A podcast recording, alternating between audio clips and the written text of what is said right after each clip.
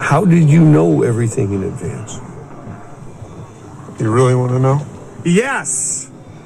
I want to know. I really want to know. Okay. I uh, know because I've read the script.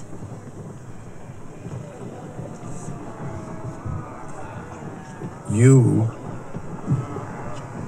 read the script. The whole script? All of it? Yeah, Jim gave me the whole script.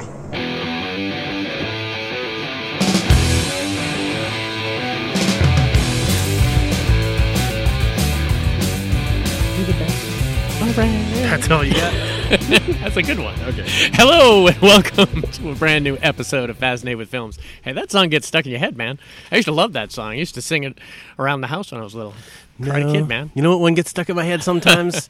it's uh, Footloose. Footloose? Yeah. Huh. like Kenny Loggins song, Yeah, man. I It's guess, got I a guess. great catchy music line to it. That is true. It does.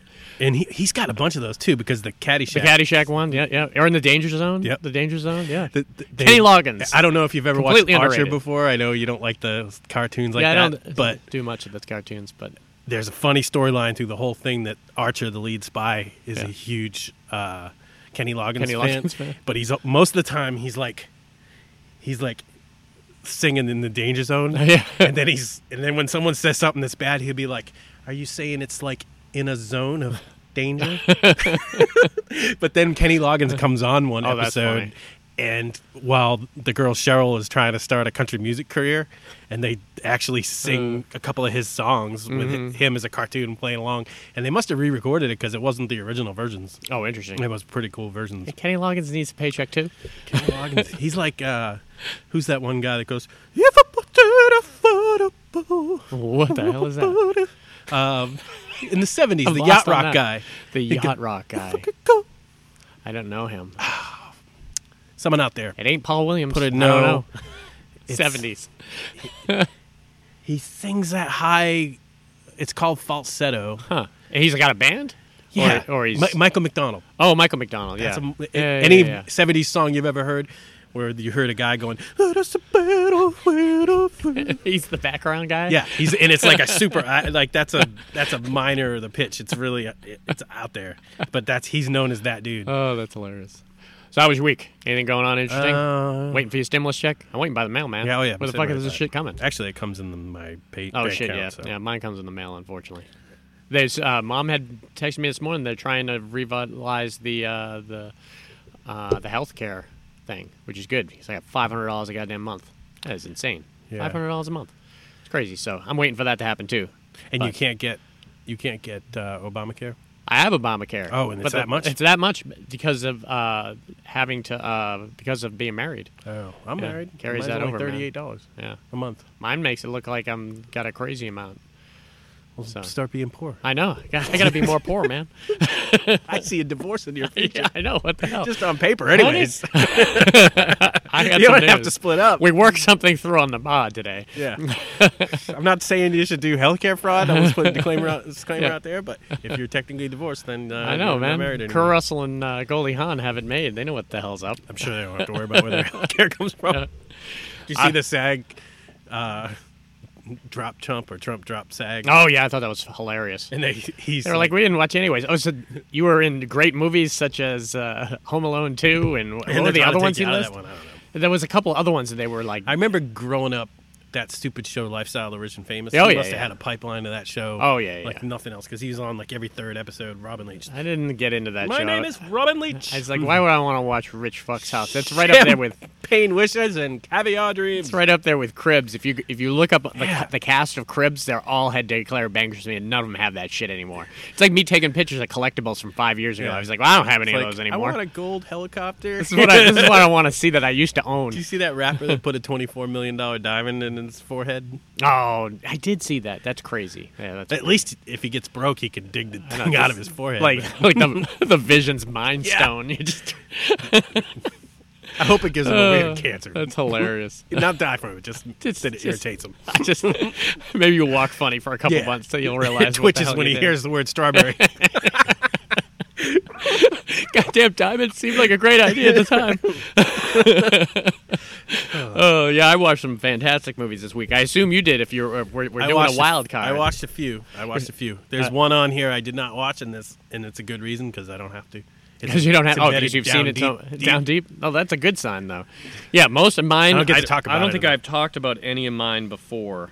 I've talked Uh, about. no, n- mine, none of mine before we've talked. You, I've talked about two of them. Two yours before. before. Yeah, okay.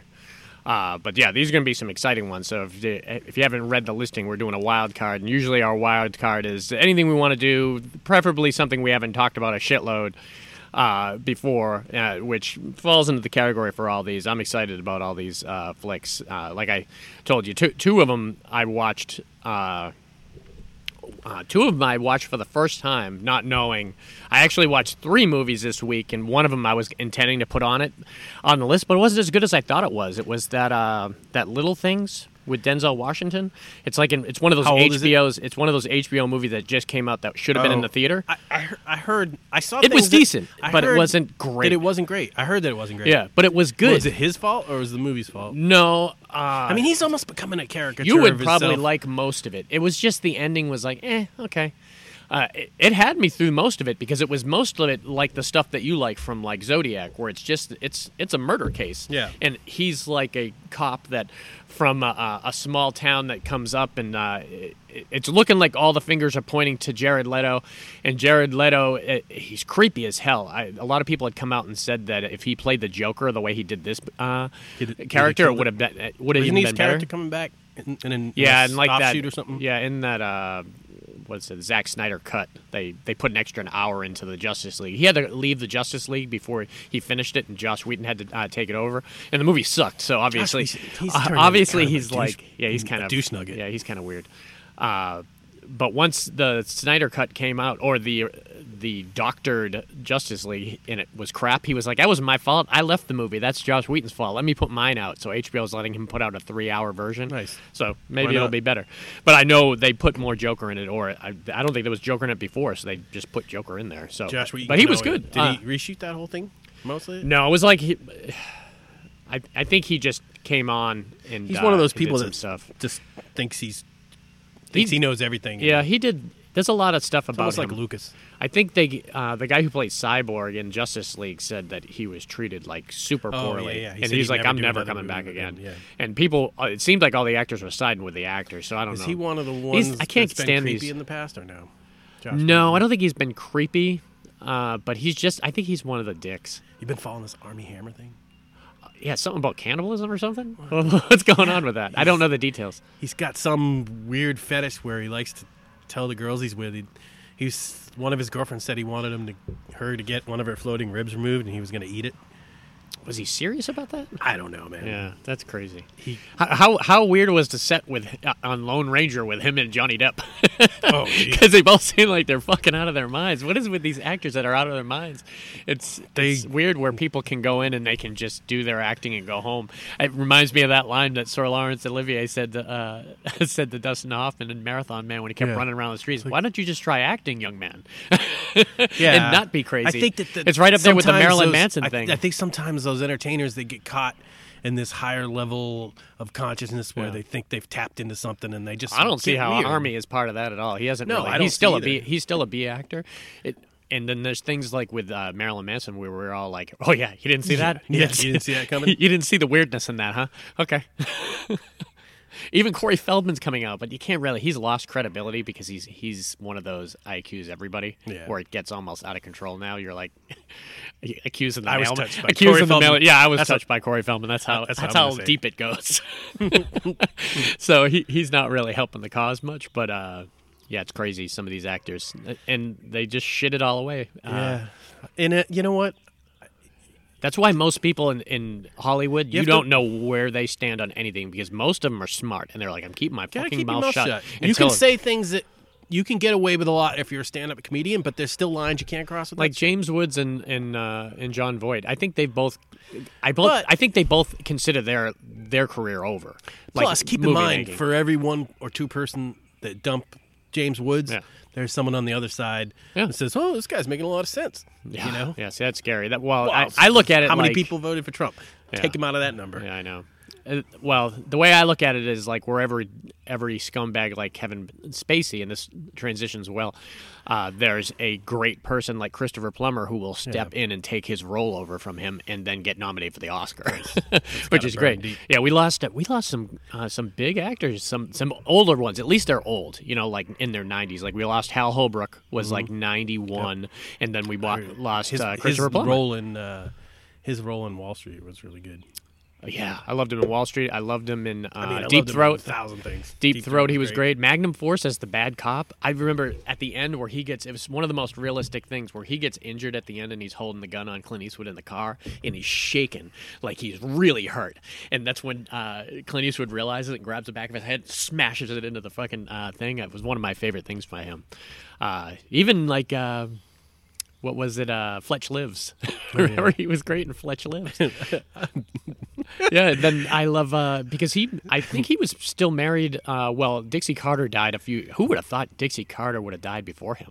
Yeah. You know, can you believe that? Well, look keep in mind, uh, um, Dick Van Dyke is still alive. I think There's some of those old people like uh, he's he looks like Robert Duvall just he turned like a- 90. the Crypt Keeper like twenty years ago. Oh yeah, Robert Duvall just turned ninety. Gene Hackman's still alive. We don't know what he's fucking doing, but Gene Hackman's still alive.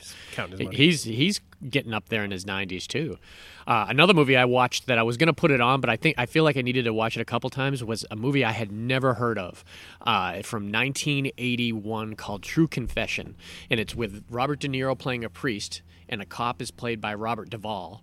And uh, Robert, Duvall, uh, the priest, is actually shady and doing deals with the mobster to get church money and churches and everything. And Robert Duvall, being the cop, can't stand it. And you would think on paper, you would think it'd be the other way. Yeah. That the cop's doing shady shit and his priest brother is trying to talk him out of it. But it's the other way. Robert Duvall's like, you can't be in the fucking uh, Which probably in bed with him, more. man. It was good. It was. What Chris- was the one when they were trying to dress up like priests to cross over into Canada? Oh, Sean We're No Angels. That We're was a great Angels, one, yeah. And the the big uh, uh, mobster in the True Confessions was Charles Durning, so you don't get to see him play a scumbag much, unless you consider him trying to hunt down Kermit for his legs. that was I one of my favorite pretty- roles by him. that's. All right, let's get into some wild cards here, man. We can talk about some good flicks here. Let's start with you. Why don't you Why don't you give us one of your uh, one of your top ones okay, there? this guy, this director, This guy. he uh, he just signed a deal with Disney. He's gonna change that channel forever. It's gonna be Is great. this the Taika Waititi? This is uh, Lars von Trier- Cheers. I see where you're going with this. Dave's making a that- funny The joke. house that Jack built. I fucking loved this movie. I, what did you think of this movie? I've been dying for you to watch it, so I, I I'm. I had to pause it several times while my wife was in Yeah, you can't. room. You can't watch this with other people. You can't do that with Lar- any of Lars von Trier's movies. no, I can really. do it with Dance of the Dark. You could probably do it with It was really you can't do it with depressing and Antichrist. mean and everything, but you it could wasn't probably like- do it with uh, Melancholia too. It's there's nothing Yeah. wrong with Melancholia, This movie was disturbing, man. but it was good. It was, was one. Of, good. it was one of the best, most realistic like serial killer movies I had ever seen. I So liked good. like and there was some comedy in it that there kind was of some comedy. helped a there little was bit. l- there was definitely a middle portion of the movie that I could have probably not watched for the good of your for the soul. good of my soul. What what disturbed you the most in this movie? I mean, the the killing the kid stuff is always disturbing. their bodies in the freezer. And one with, of them with the this big with the rictus grin. Yeah, it- and then he built the house out of the corpses at the end. It got it got so fantastical towards the end that like right But about that when didn't, he, end didn't ruin it Right when that he- I told you about. I, I wouldn't assume because I really you- liked the movie from the point where he had the guys tied up in the freezer, and we can backtrack in a second. But Yeah. he shows him the bullet, and he's like, "That's not a Full Metal Jacket bullet." And then he goes Yeah. to the store. Oh, yeah, And yeah. from then on out, that's such a great. I almost could like once once he is. So let me go back a little yeah. bit. I, I loved all of it. I it was probably my favorite Lars von Trier movie, and up till that point, probably Antichrist was just because it was so weird and unique. Uh, like I said, you can't recommend it. I. I wouldn't recommend. You can't recommend Lars von Trier to any people unless you know what kind of movies they like. So Matt Dillon is a clean cut Mm-hmm. dude. The movie starts out, and here's a here's a good message. If you ever if you ever meet up with someone and they're willing to help, it was you, like the '80s too. I if you ever want to meet up with if someone meets up with you on the side of the road and you need help with your car, don't act like Uma Thurman. Yeah, I he might not have killed Uma No, Thurman. he wouldn't have killed her. Yeah, and he she pushed him. yeah, she really pushed really him. Weird Uma Thurman is thing. a Lars von Trier uh, actress too. Yeah. Th- he uses a lot of the same people, which I understand completely. That's why he uses Charlotte Gaines in so many movies, uh, and all these other people because it or uh, what's the guy that wears the wears the uh, mask that says I'm not famous anymore. Oh, Shia LaBeouf. Shia LaBeouf, yeah, yeah, he's in his own world of problem right now. Uh, but he, Lars will still hire him, that's for sure, because Lars is fucked up in his own right. Yeah. uh, yeah. We can't stress how much this is it's a not director. like Lars is going to sell commercial Yeah. like shares. In you, you movie. have to be uh, interested in seeing some dark stuff that you hadn't seen before, but interesting as hell. I, really this- this- some of it was unnecessarily dark. So yeah, we're, what we're seeing is we're seeing him basically kill four or five different people during his serial killer run, and uh, we're seeing But his warehouse has bodies stacked. yeah he, he's been man. doing it forever, but we're following like four or five major Yeah. Mm-hmm. ones and everything. The one that I liked a lot, liked a lot. That was one of my favorites. Kind of one of my favorites. the where he thought he left Prince in the house and he kept going back inside. Yeah, yeah, Ah, yeah, yeah. That was so good, man. Or remember I told you about that scene where he describes his need to kill with that animated Yep. thing where he goes into the streetlights and everything and when he's in the shadows he feels uh, he feels all right and then when he's in the light it, I bet that came from interviewing serial killers. I mean, this really seemed like this could have been a true story and everything. But remember, look- I had I revealed something to you about the ending, and when you're watching, it, it seems pretty obvious. Uh, uh, the narration in it, what's going on. You get, I mean, they're pretty straight up about what they're talking about. like him going to hell. Uh, yeah, yeah, yeah. And it's it's un- it's a unique ending. I, we won't ruin the very ending of it and everything. But uh, yeah, w- what other scenes in here kind of struck out to you? I mean, Jeremy Davies was good. I like the scene. Oh yeah, Jeremy trailer. Davies played the guy at the the gun shop. Yeah, gun shop. He's Who like, just- sell me one bullet. He's Yeah. like, what do you want to What do? do you want one billet bullet for? Jeremy Davies always is great. It's it's perfect that he was in this. But when he goes, his when his car get his wrecks his truck, and he runs down to the trailer and meets that guy remember. that pulls the gun on him and calls the cops on him. Okay, okay. And so he's sitting in the chair. Remember, the guy had his gun on him. Yep. And he, they showed a couple times how fast he could draw the gun. He's like, Yeah, "Pour yeah. me a whiskey." Who was that guy? There was Older was he dude. famous? Yeah, you would know him. I'll have to But look he, up. um, Let me look it up while you're talking. He was pouring Matt Dillon a drink. Matt Dillon took that knife oh, it was his old friend. and put it in his throat. Oh yeah. And but he did a genius thing where he switched clothes with the guy and put the guy on the ground and then put the guy's robe on and stood in the doorway. Oh, yeah, that was so when great- the cop that was in the trailer, yeah, it was in the, the cop trailer. was like, "You got him," and then he turned around and killed the cop immediately. Who played the cop? Was there other famous people in this? I'm wondering. It was a whole bunch of I mean, there was Jeremy, the Matt. Damon, Uma Thurman, the the girl that uh, Matt Dillon. uh, Matt Dillon, uh, Matt Damon, Matt Dillon, yeah, uh, the girl that from uh, Men in Black. Edgar, your skin's hanging on your bones. That was the one where he thought there was fingerprints in the house, and there really weren't. Uh, Jeremy Davies. Uh, I'm looking down the list here. Not a whole Bruno lot of famous people. Bruno Getz. Who is it? Bruno Getz, Who's Bruno Getz? the guy that played Hitler in Downfall. Oh, I didn't know him. He also him. played uh, Yeah, yeah, I see him at Bruno Ganz. Gans. G A N Z. Yeah, the, I see the old guy here. That was uh, the guy he sh- uh, put the knife in. I don't, I don't know him though. He's got a very unique look. He looks like a weathered Stephen King. it's crazy, man. Like I, I, I love the scene with the kids. Is probably one of the more disturbing ones, Yeah. but it's really so. Why I don't you anytime describe? he killed kids, What- what- no, you could describe it. you can go. Feel free. Feel free. You sure you want this movie on your list? it was unique. I I'm watch telling you. every Lawrence Ventura movie, and I watch it usually like I thought this one was even like though it was I couldn't like this is one of those movies that if you had your laptop on the plane, Yeah. Oh no, you can't play. This. You this couldn't play this. Yeah, you can't. even play if you had your headphones in. Yeah, yeah, yeah. Like you couldn't. The other people couldn't see that you were watching this Yeah, the yeah, movie. yeah, yeah. They would call somebody. I think about that sometimes when I'm on a plane and I see movies yeah. that are on there. I mean, if they're showing it, like hey, straight up nudity. them. there could it- be like kids Yeah, next yeah, to you, yeah. and there's straight up nudity on the screen or something like that. It's very strange. But uh, I- I I, get- I found get this a lot more. if I I, found it a some lot more palatable than Antichrist. Antichrist was holy crap.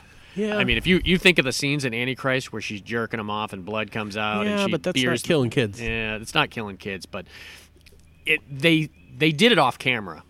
What was disturbing with the kids is what he did with their faces afterwards. He did some like uh, taxidermy shit with Yeah. the kids afterwards. So Like if I told, if you go ahead and go to go to Wikipedia and read the plot line, and then see, and then ask yourself, do I really need to see this movie? Because if you just read it, you're like, wow, this is no. Oh, it's it's interesting as hell though. I, I there's something about Lars I mean, Ventura that interests me, and the way the style he's doing. I mean, it. somebody's got to be that dude. like I hate to I hate to uh, to say it, but halfway in the middle of this movie, I went on eBay and bought it. I was like, "This is so good." so and I, window I said, right "Well, there. I've noticed there's a lot of Lars von Trier movies that get like, like if you didn't buy Antichrist when it first came out, now it's like a thirty dollar movie, and I was like, I like it, but I'm not gonna watch it enough where I want to buy it for thirty bucks. But if it came across for like 10, 15 bucks, I'd buy it uh, because it's every once in a while you want to see something fucked up like that and everything.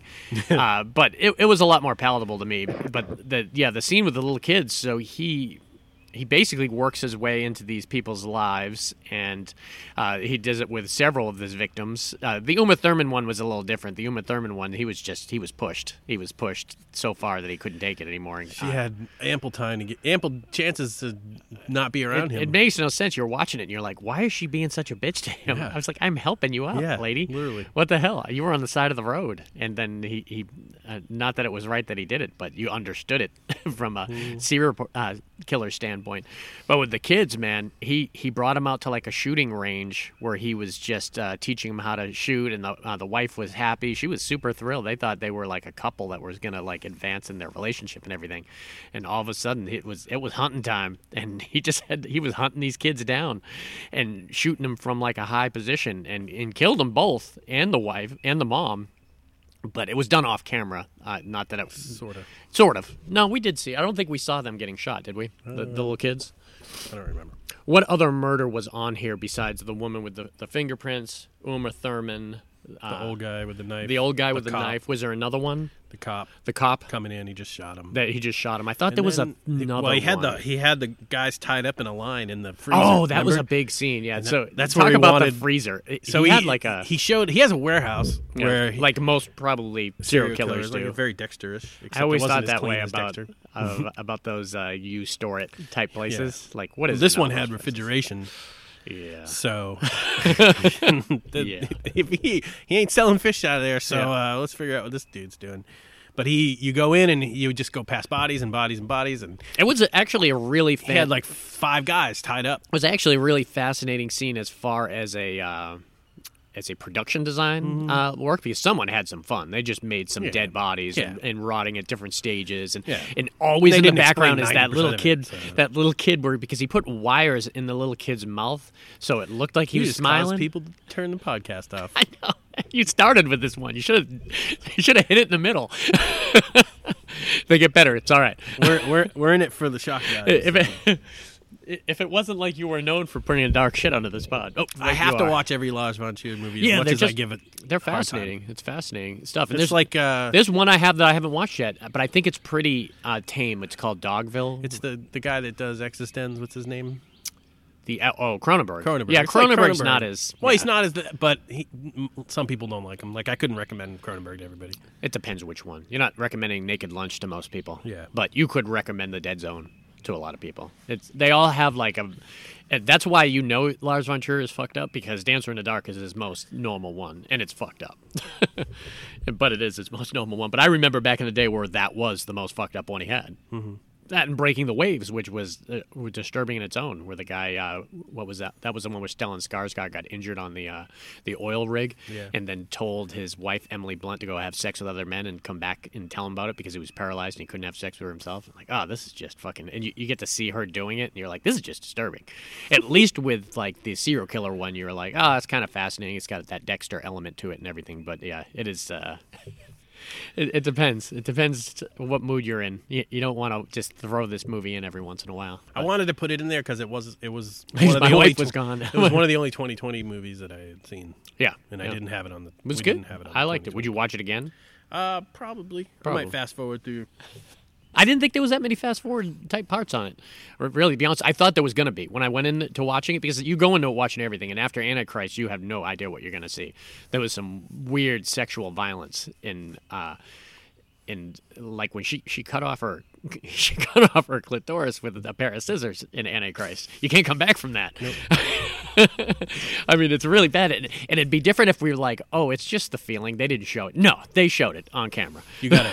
You got. I mean, it's uh, fake, obviously, but it's You got a Muppet movie to follow this yeah, no, man. What? I, let me look at my movies. I got to pick the, the most Cleanse the lighthearted. palate a little bit. Let me put the most lighthearted. Uh, shit, I got nothing. No, wait, I got one. You got one? Okay. So this is my my first of my uh, five wild cards. 1974. I've been wanting to add this to the list for a while, and this is Thunderbolt and Lightfoot.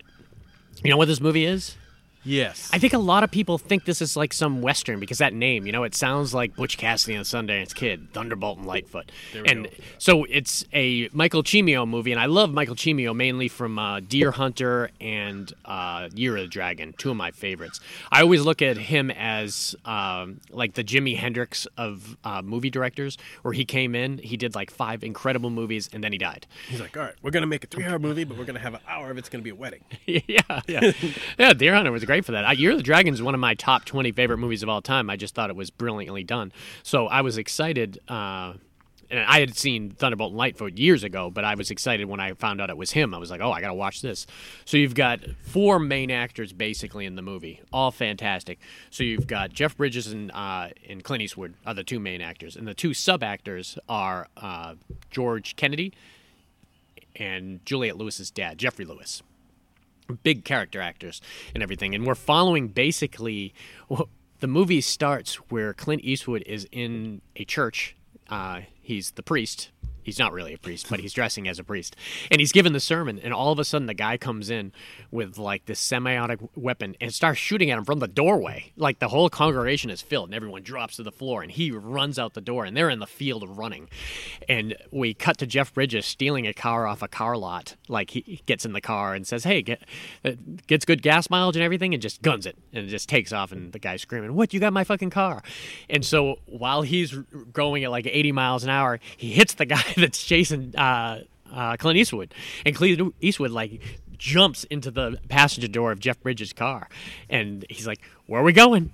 and they like become instant friends after that. They don't know each other at all, and he's like, "What the hell's going on?" He's like, "That guy was trying to kill me." He's like, "You're not a fucking priest, are you?" And this and that, and you gradually find out that he used to be a, a robber, a safecracker, and he had the uh, the moniker Thunderbolt because he would in this this uh, big robbery that him and George Kennedy and Geoffrey Lewis and the guy that was chasing him were part of, and Some he screwed them. He screwed them out of the money. Uh, it, it's not that he screwed him out of the money. He knew where the money was, uh, but it was too hot to go get it, and he didn't want to tell them where it was because he thought it would uh, come back on him. And so they were just pissed off, and they were trying to kill him and capture him. So through half of the movie, Geoffrey Lewis and uh, George Kennedy are chasing Clint Eastwood until they, They catch. can't kill him because they don't. It, it turns out they're actually friends. When when they do catch up with him eventually, they try to kill him for like 40 minutes of the movie and run him off the roads, and they have these great chases and everything, and then they finally catch up to him. And Clint Eastwood basically just punches him in the stomach and grabs the gun. He's like, "What the fuck is wrong with you people?" He says, "You know the money's still there, right?" And he said, "What the fuck are you doing?" And uh, so they come up with the idea. He he tells me he says the money is in this schoolhouse behind the blackboard, like a one room schoolhouse behind the blackboard. And all of a sudden, we see uh, Clint Eastwood and Jeff Bridges show up to this school, and they're looking at it, and it's like this huge school and everything. And he was like, Well, that schoolhouse ain't here anymore. Someone must have got rich, or someone used that money to buy this house. So that money's gone. So now they're all pissed. And he says to him, uh, he says, what, what they did was robbed a. Um, an armored truck like place where they were all held and all the money's oh, there and everything. And they opened it with like the biggest World War II gun you've ever seen in your life. It, it takes like three of them to carry it in and set it up, and then they sh- they don't even shoot the door. They shoot the wall next to the door and go through the wall. And they were like, Jeff Bridges is like, why don't we rob him again? And then George Kennedy starts laughing. He's like, yeah, that's a great idea. Let's rob him again. And they were like, and Clint Eastwood's like, that's not actually a bad idea. This, they wouldn't expect that shit. If we grab the bank manager, get the codes from him. But the problem is, is, is Jeff Bridges killed the guy who's the electronics guy. So they need Jeff Bridges to dress up like a woman and go to where the security place is and get uh, this fat guy who runs the alarm. He's going to uh, send it to the police.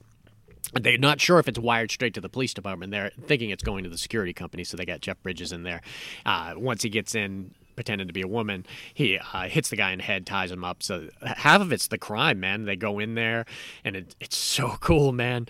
And then it's it, from that point, it's people screwing each, o- each other over, and uh, not to ruin anything, but they've uh, they finally uh, do the crime and they're they're going away from it and George Kennedy just goes nuts and like screws everyone over like get the fuck out of the car.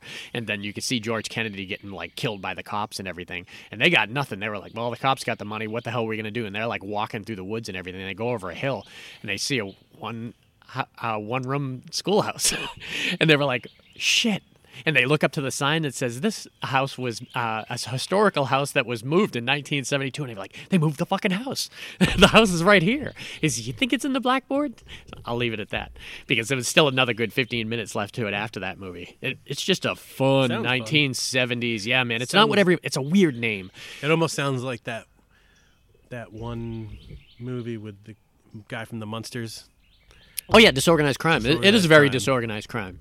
Except those guys had no clue what was going on. They had to kind of figure it out on the fly, and they were. It was more of a silly thing. But this did have its comedic moments in it. Uh, I think the name was bad. It's like a bad name, Thunderbolt and Lightfoot. When you hear that, you don't know what the hell you're gonna Yeah. watch. It doesn't sound like a a fun Clint Eastwood robbery movie, you know. And um, they never mentioned why why uh, Jeff Bridges was named Lightfoot, but they even mentioned it in the movie. He, he's like, they called you the Thunderbolt. And he says, hey, we're Thunderbolt and Lightfoot. That sounds like something, isn't it? And this is Jeff Bridges when he was young, man. I mean, he probably was like 23. They kept calling him the kid through the whole movie and everything. So it was it was great because I don't think Jeffrey Rush, George Kennedy's definitely not around. I'm not sure if Jeffrey Rush is either. So it's weird. Clint Eastwood is man. That guy is old. Not only is he still around, he's he's like on set, like filming shit like all over the He's place. He's got handlers. He definitely has handlers. At the at this point, he's probably just you know stand over there, hit your marks. I mean, you imagine a guy like him who's been doing it for as long as he's been doing it for 70 years. Once he like- started directing his own movies, because not until like, damn, not until like the mid '80s Like did he was a household name in the 60s, right? Oh yeah, I mean, well, he was on Rawhide, and I remember he was on like stupid creature features, like that second creature from the Black Lagoon. He's on like the creature among us. He's just plays That one first of the, He shit plays one of the scientists in it, and you're like, holy shit, is that Clint Eastwood? It is Clint Eastwood. Mm-hmm. But once he hit the '80s, and especially the later '80s, he started to direct his own stuff. I mean, He do Firefox? Was that him? I'm not sure if Firefox was him. I want to say it is because he was doing a lot of the same. The guy who did um, Dirty Harry, he worked with him like four or five times. Actually, his first directing debut probably was Play Misty for me. I think Play Misty for me was his directorial debut, and then he he did that thing where he married that girl and he put her in every movie, and you know he Don't did do that. that he did that. wrong. Unless you Zombie thing. marry, yeah, uh, Sally Field or something. Or you the know? guy Coen brother married. Yeah, yeah, you can do that if you're the uh, if you married Frances McDormand. Yeah, she's gonna win Oscars. That whether you're blonde hair- married to her or not. So you might as well That win him. blonde hair girl from the Gauntlet is not good, man. Or She- the she's guy not. from she the, wa- what was Rob she? Zombie married. Uh, oh, Sheri Moon. I mean, she was good in one thing. After Yeah, that, it was just kind of laughable. That unless you were playing that same character, it just is kind of a little jokey. But I loved it. If you love good like '70s gritty movies with those guys, I just love the feel to it. It's a fun movie to put on and just have it in the background. I love '70s movies, man. They just have a specific feel to them that you can't get anywhere else. And I like when they do it later in like in like the 2000s and everything when they're like do odes to it and they go back and do that film style on purpose just to get that 70s feel and it still works Mm-hmm. i mean you think of like uh, house of the devil when they went back and they just they filmed it a certain way because a lot of times those indie guys when they filmed on actual film do you remember uh when they did uh, the Grindhouse films, and there was rumors that they were taking the prints and they were put, they were tying them to the back of cars and just riding dragging 'em. around on the gravel just to get them all gritty and nasty. And then that's the print they would use. I mean, most times you're like, take it from one case to Well, another. Well, you used to have to and clear the nothing. gate. Yeah, with, yeah. the- with from hairs and. And that's what they wanted in lenses, some of those then they old stuff. and tried to get it. It's crazy. Yeah, Thunderbolt and Lightfoot. Check it out, man. It's a, don't go by the name because you you want the name. You go to Butch Cassidy and Sundance Kid because that's what that seemed Feel like is, when you were yeah. watching Mhm. that. All right, what's your next one here? All right, I have a Hitler comedy. it can only be one. this is one of Mom's more. favorite movies. Mom's seen this probably three times already. I love yeah, it. Yeah, she liked it. It- So this one's called Jojo Rabbit. Talk about that. That first 15 minutes is so fun. You're like, holy Oh, crap, yeah, what yeah. am I watching? Yeah, yeah. It's when the kid gets blown up in the woods and he's running with Hitler. and Taika Waititi is the guy who plays Hitler. He's the, he also he's like in most of his movies. He did Thor Ragnarok, and he's super famous in the Marvel community now. Uh, he plays there's a big rock creature in Thor Ragnarok that he plays. He's just funny, man, and he plays a, such a funny Hitler, man. And didn't he have to lobby to get that? No, I don't think he wanted to play him at first. I think Oh, that was see. it. I think he he was doing the movie, and uh, he had to step in and do Hitler. I think uh, because it wasn't it working worked. out. Maybe it was. I don't even know if they had cast The kids were great. Oh, kids were great. That little fat kid Um, was great. Scarlett Johansson's Scarlett always Johansson awesome. was great. Uh, the guy from Moon. Oh, Sam Rockwell Sam was great. Even Rebel great. Wilson before she lost all the weight now. And she's like Yep. super, super thin now, but she was great too. Sam, Sam so- Rockwell's so great in so- everything. he brings that kind of humor in like every role he's in. So basically, it was 19, probably 45, which is like the last. It was the very end of the Yeah. World War II front. Hitler And Youth was still going Hitler Youth was still recruiting, and they would have these uh, Hitler Jurgen weekends where kids would show up, and they were pretty like they were pretty militant. It's weird that Scarlett sent her kid there because she's she really wasn't on. she was letting with him follow his dreams, man. Yeah. That's what he wanted Yeah. to do. He was all in. So he, He thought Jewish. He had the. I wonder how many people. when Rebel Wilson was describing with Yeah, the yeah, yeah. chalkboard, Oh yeah, they have serpent tongues. yeah. They got serpent tongues, and these kids were believing it. And I wonder how many Yeah. people actually Oh, did of believe course, that. Yeah. But uh, the one thing is this kid had an imaginary friend. Yeah. And his imaginary friend was Hitler. Talking about like So like funny hey the I gotta he go talked. I'm eating unicorn Hey tonight. guy. yeah. Hey guy. yeah. The, talking about the scene where he's running in the woods. They're all like Sam so he, they take him there and, and it's just as funny as you would think It's it like is. Sam Rockwell Scouts, gets up and he's like, I'm gonna we're gonna we're gonna throw grenades and we're gonna blow stuff up and we're gonna do all this and so they were cornering so they got the kids uh, in front of the group of the they had like sergeants or something Yeah. the slightly older kids Yeah. were like okay who wants to kill jews and everybody's like yeah and he points jojo out Yeah. and he's like would you kill a jew he's like yeah i would and he's then they went and grabbed the rabbit Yeah, remember yeah. Mm-hmm. and then they handed him the rabbit and they're like well kill this rabbit and he's like no i don't want to kill the rabbit. And he, he puts the rabbit down. He's like run run. And the other kid picks it up and breaks the rabbit's neck. Yeah. and then they all start making fun of him and they're like they're like jojo rabbit jojo rabbit. And he runs away. I mean, he's a tiny little kid. So he runs in the woods and then his his uh Imaginary his friend imaginary friend in. shows up and says no rabbits are are noble creatures and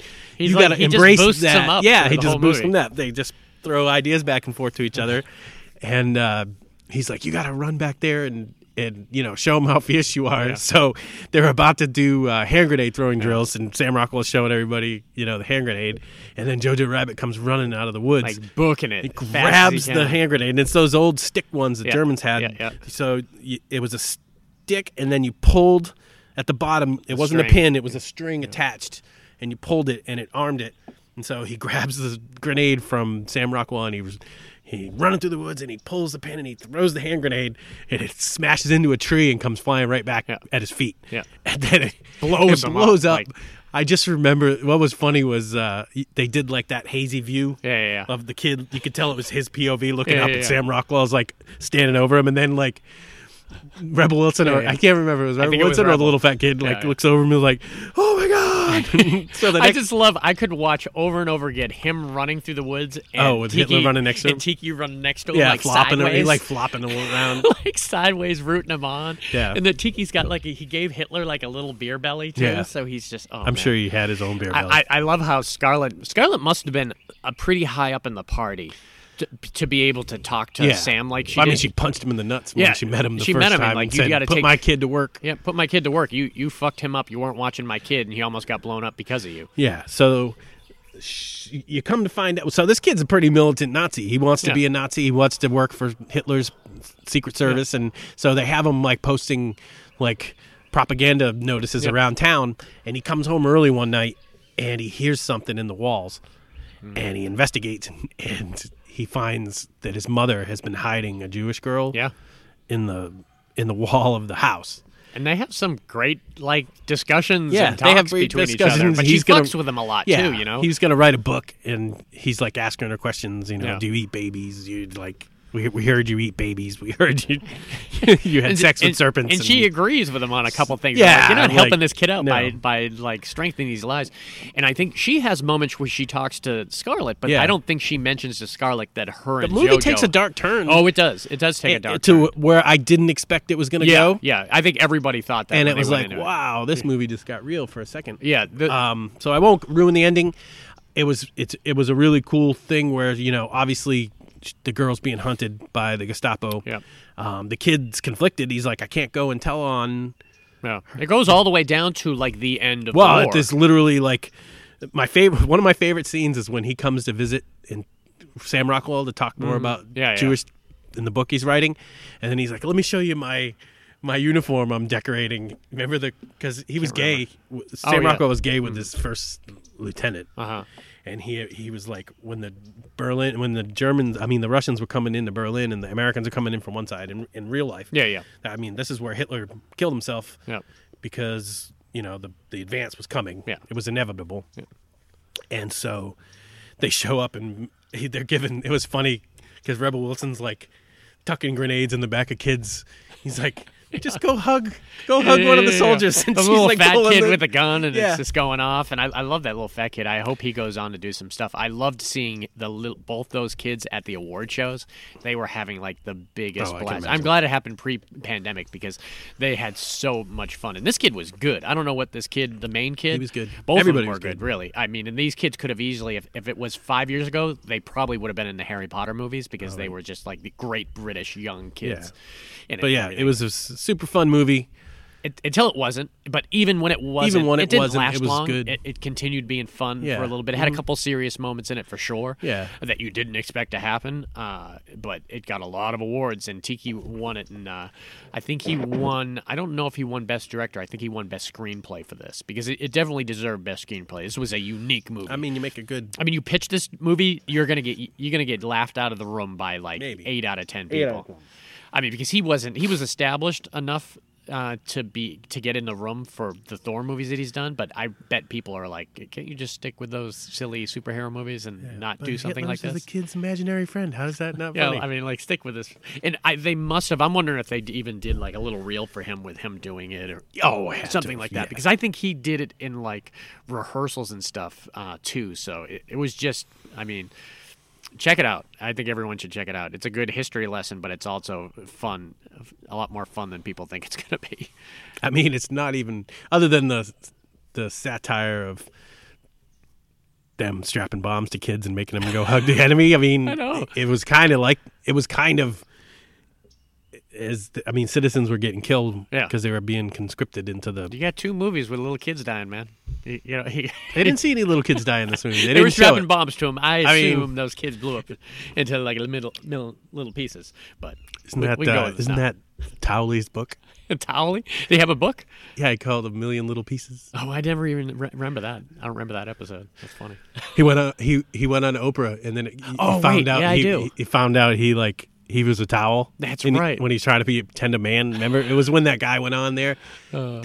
In real life, remember he wrote a million little pieces. Hmm. No, towel is called a million little fibers. That's interesting. They were. It was a take on something It was that really a take happened. on that really happened because someone lied uh, and went on Oprah and she pushed his book. Oh, And wow. it came out that he lied. That's right. I totally forgot And so Towelie did the same thing. You're Matt, a and, towel. Matt and Trey are so I'm on a towel. You're a towel. I'm a man. You're a towel. Matt and uh, Trey are so on the button of uh, what's going on right now. Like, like you know they're gonna do like that shaman guy from the insurrection. I, I can already see it. Oh, I haven't like, seen drawn. that in so long that It's still good. It's I could good. probably go two seasons back and find yeah. things that are funny. You, have you seen anywhere Randy's got the pot farm? No, And that's like two whole seasons. It's No. funny as hell. His business partner is Towelie, so it's it's Randy and Towelie owning a Oh. pot business, and it's just so. Funny. Don't fucking, forget your towel. That's so funny. Uh, It's just them getting high the whole thing. All right, I'm gonna go with another comedy which turned a little dark here and there, and you're gonna be thrilled about this one. Am I? 2001's Scotland, PA. Oh, finally. Finally went and I got to see I it. think man. if you went back and and gave me like a one point for every time I asked you to watch this movie, Yeah. it'd probably be like six Yeah, or eight you, times. You asked me to. It's like the uh, the uh, the S movie. I'm waiting for you to watch. Then you returned it, so now I got I got to Yeah. work it into. Now a, gotta uh, get it I got to work it into a pod for you to watch. It movie's about it's- snakes. Snakes on a plane. No, no, it's, be- anaconda. it's better than you think, man.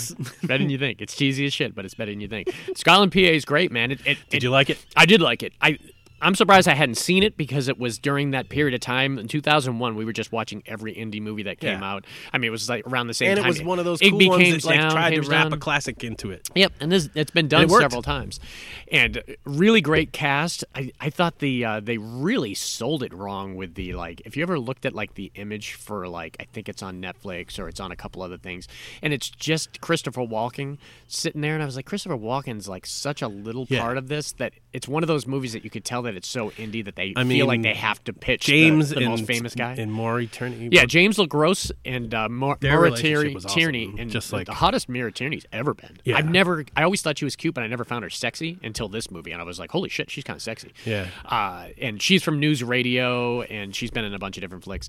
Uh, one, She's in a one, movie, one of your movies that up. you're going to talk about later. Uh, James LeGros, I always liked James LeGros. A lot of people had he, he did a lot of he was I knew him from Phantasm Two and from Drugstore Cowboy. Did a lot of, he like- always got the shaft though. I always felt bad for him because he had like that Eric Stoltz situation, you know, where Eric Oh, he got removed from Yeah. Eric Stoltz got uh, removed from Back to the Future after he had filmed a whole bunch. James LeGros, and great actor, they just weren't right for the part.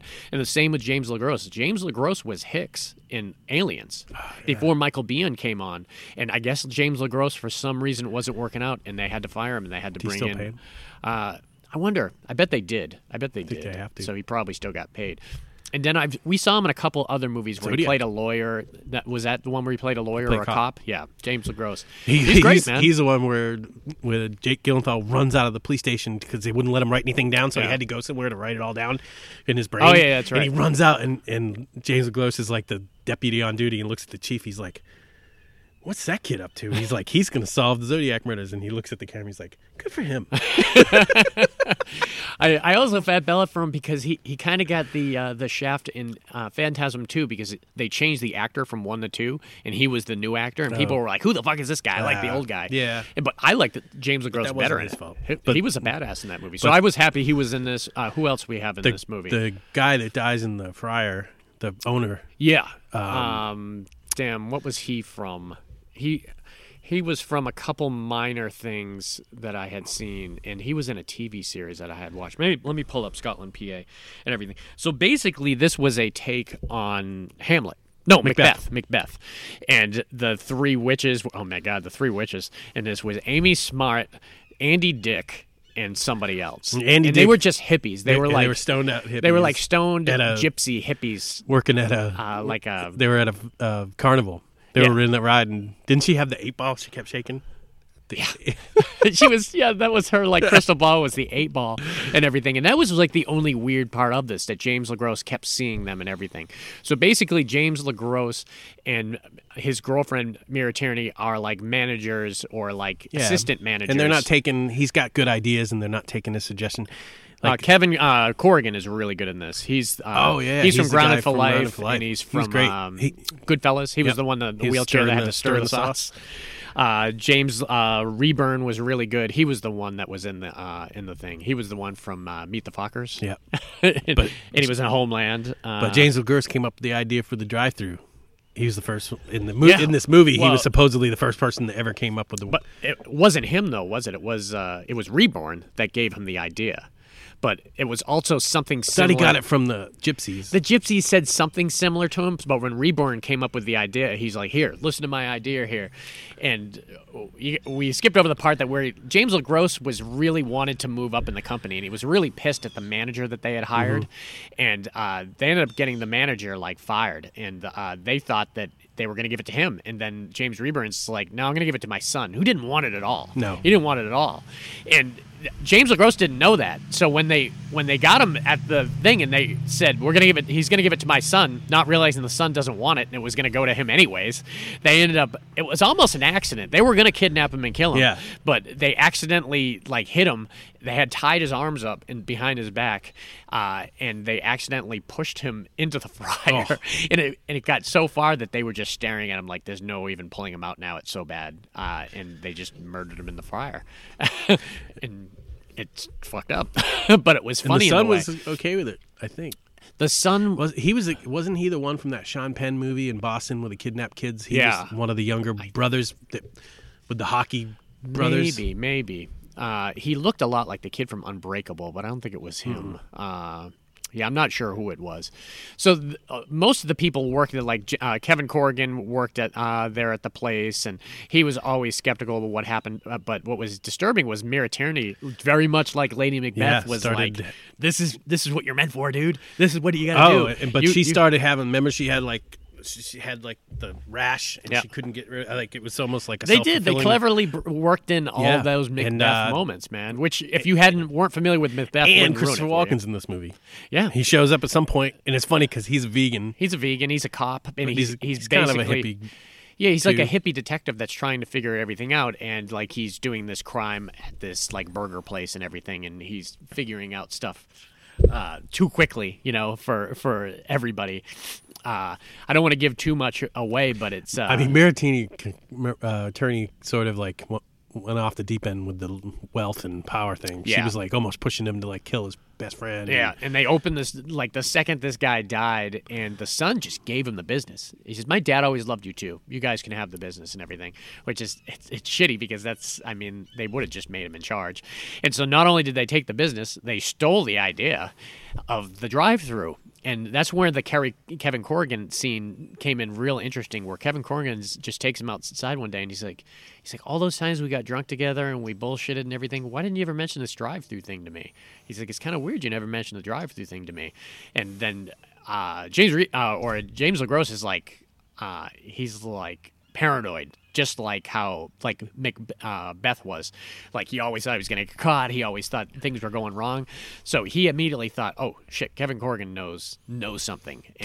They made it seem when he went hunting with him. when he went hunting with him, and he was like, "Oh shit, he's gonna kill him. He's gonna kill him out in the woods and everything because he he knows he thinks that he knows what's going on and everything." And it, I love the ending, that, that like twist at the ending that uh, that it finally like right before the credits uh, get come down uh, shows what's happening and everything. So yeah, I was I was a huge fan of uh, Scotland, PA. So yeah, I'm glad you watched it, man. There's I. Know, I always intended. That's why I bought it. I was like, I know if Dave says it's going to be one that I uh, that I dug, uh, then I'll have to watch it. Like I said, all, all those indie movies back in the day, I'm glad that we watched all those. Like because people don't know about Igby Goes Down or Tadpole or all those ones that came out. There was a lot of them that came out. it Tadpole. Who's like the girl? In 2001. What's one? From, is that the one that Bebe had the girl from Cheers? Yeah, Bebe Neuwirth. She looked She hot in that too. sexy in that Her movie, and uh, Sigourney. I think Sigourney Yeah. was the other girl in it. Tadpole's a weird one, man. That was, but I loved watching it back in the day, like right before we were making a lot of movies. Uh, uh, it seems like we were making, we were watching like every indie movie that came out. Like I had just worked at the video store, and I was still going to the video store all the time. And you were just looking at like one actor. You were like, "Oh, Jeff Goldblum's in this. It's got to be good." And I think that's probably how I went and saw Igby Goes Down or Dangerous Lives of Altar Boys. Uh, I'm sure we've done a. Have we done an indie pod? I think we have. Could do. I'll have to go back and one. look at. it. I'm, pretty sure we've done an indie pod, but I could always do like indies Be surprised if we didn't. 2000s. Had a lot of great indie movies in it. and Well, everything. as soon as cameras started becoming affordable, for Yeah, the well, that's what it was. to- That's what it to- was. it's like, you know, my or e- uh, even that, even like uh, it wasn't even that. It was more like micro budgets were were a thing for like a million dollars to five million dollars. Yeah. People don't realize how low that is. Five million dollars for a movie. five million dollars for a movie. Well, I mean, you can do that tadpole movie with it because it's Yeah. it's just locations. I mean, think about and actors. Think about um, the Blair Witch Project was supposed to have been the lowest budget movie ever. It was still like three hundred or four hundred thousand yeah, dollars. yeah. I mean, you got to have, you got to Yeah. pay for insurance, you got to pay to rent cameras, and you got to pay for feeding everybody. Even just those things, like yeah. we do. You would think that they could have done a lot less for it, but I don't know. Well, then they did promotion for it. The promotion I could see being a shitload. You know, if you they went crazy. They, they got that. They made that. Docu- They made that fake documentary. Yeah, so, I mean, that's probably where half their budget went. yeah. Cool deal. All right, what do you got? All right, what do I got? I know I know what I want to talk about. Let's see what's left on the list here. Let us go to. Oh, I got I got three great ones, man. My number one is so good you got to watch later on the night. Let's do. Is a movie. It's in my top ten. oh, nice. Insomnia. Oh, Insomnia. Yeah, I love Insomnia, man. I, I Maura Tierney. anytime anytime I like a movie, it's usually because I like like it on. Anytime I watch a movie over and over again, it's usually because I like it on multiple levels. Mm-hmm. Yeah, yeah, Like yeah. JFK. I, the I love the it's the storytelling story, that that the I love that that conspiracy of There's a feel for movies that it's hard to describe to people. Like when I talk Thunderbolt and Lightfoot, when you when you say I want that '70s feel, there's a specific feel to movies that sometimes you can't put your finger on. it's like any which way but loose. Uh, yeah, exactly. Did he direct that one with the I think, orangutan? I think he did. that might have been him. But with like Insomnia, I mean, you're a Christopher Nolan guy, so it, it's on part of it. It's got to be because it's a Christopher Nolan yeah. movie, and it I mean, just feel. just it's so it's about it's about a a cop, and they start the movie out. That movie has so many layers they- to it, too. I like the close. I like Nolan because he does he does beautiful wides, but he also does really Yeah. good close up the stuff. cinematography is always top notch. Yeah, so it starts out. I mean, it has Al Pacino in it, Yep. and Robin Williams. one of my absolute favorite. If, you were to have er- normal movie fans put their top uh, Pacino roles on a movie, I would put this in his top five, and I think Yeah. most people would. Yeah, he plays it completely different than he does most of his characters. yeah. he's almost a like very like uh, sad, kind of troubled. but he's also like affected by where he's going. Yeah, so yeah. he's a detective. You could tell that he's doing some shady shit. Yeah.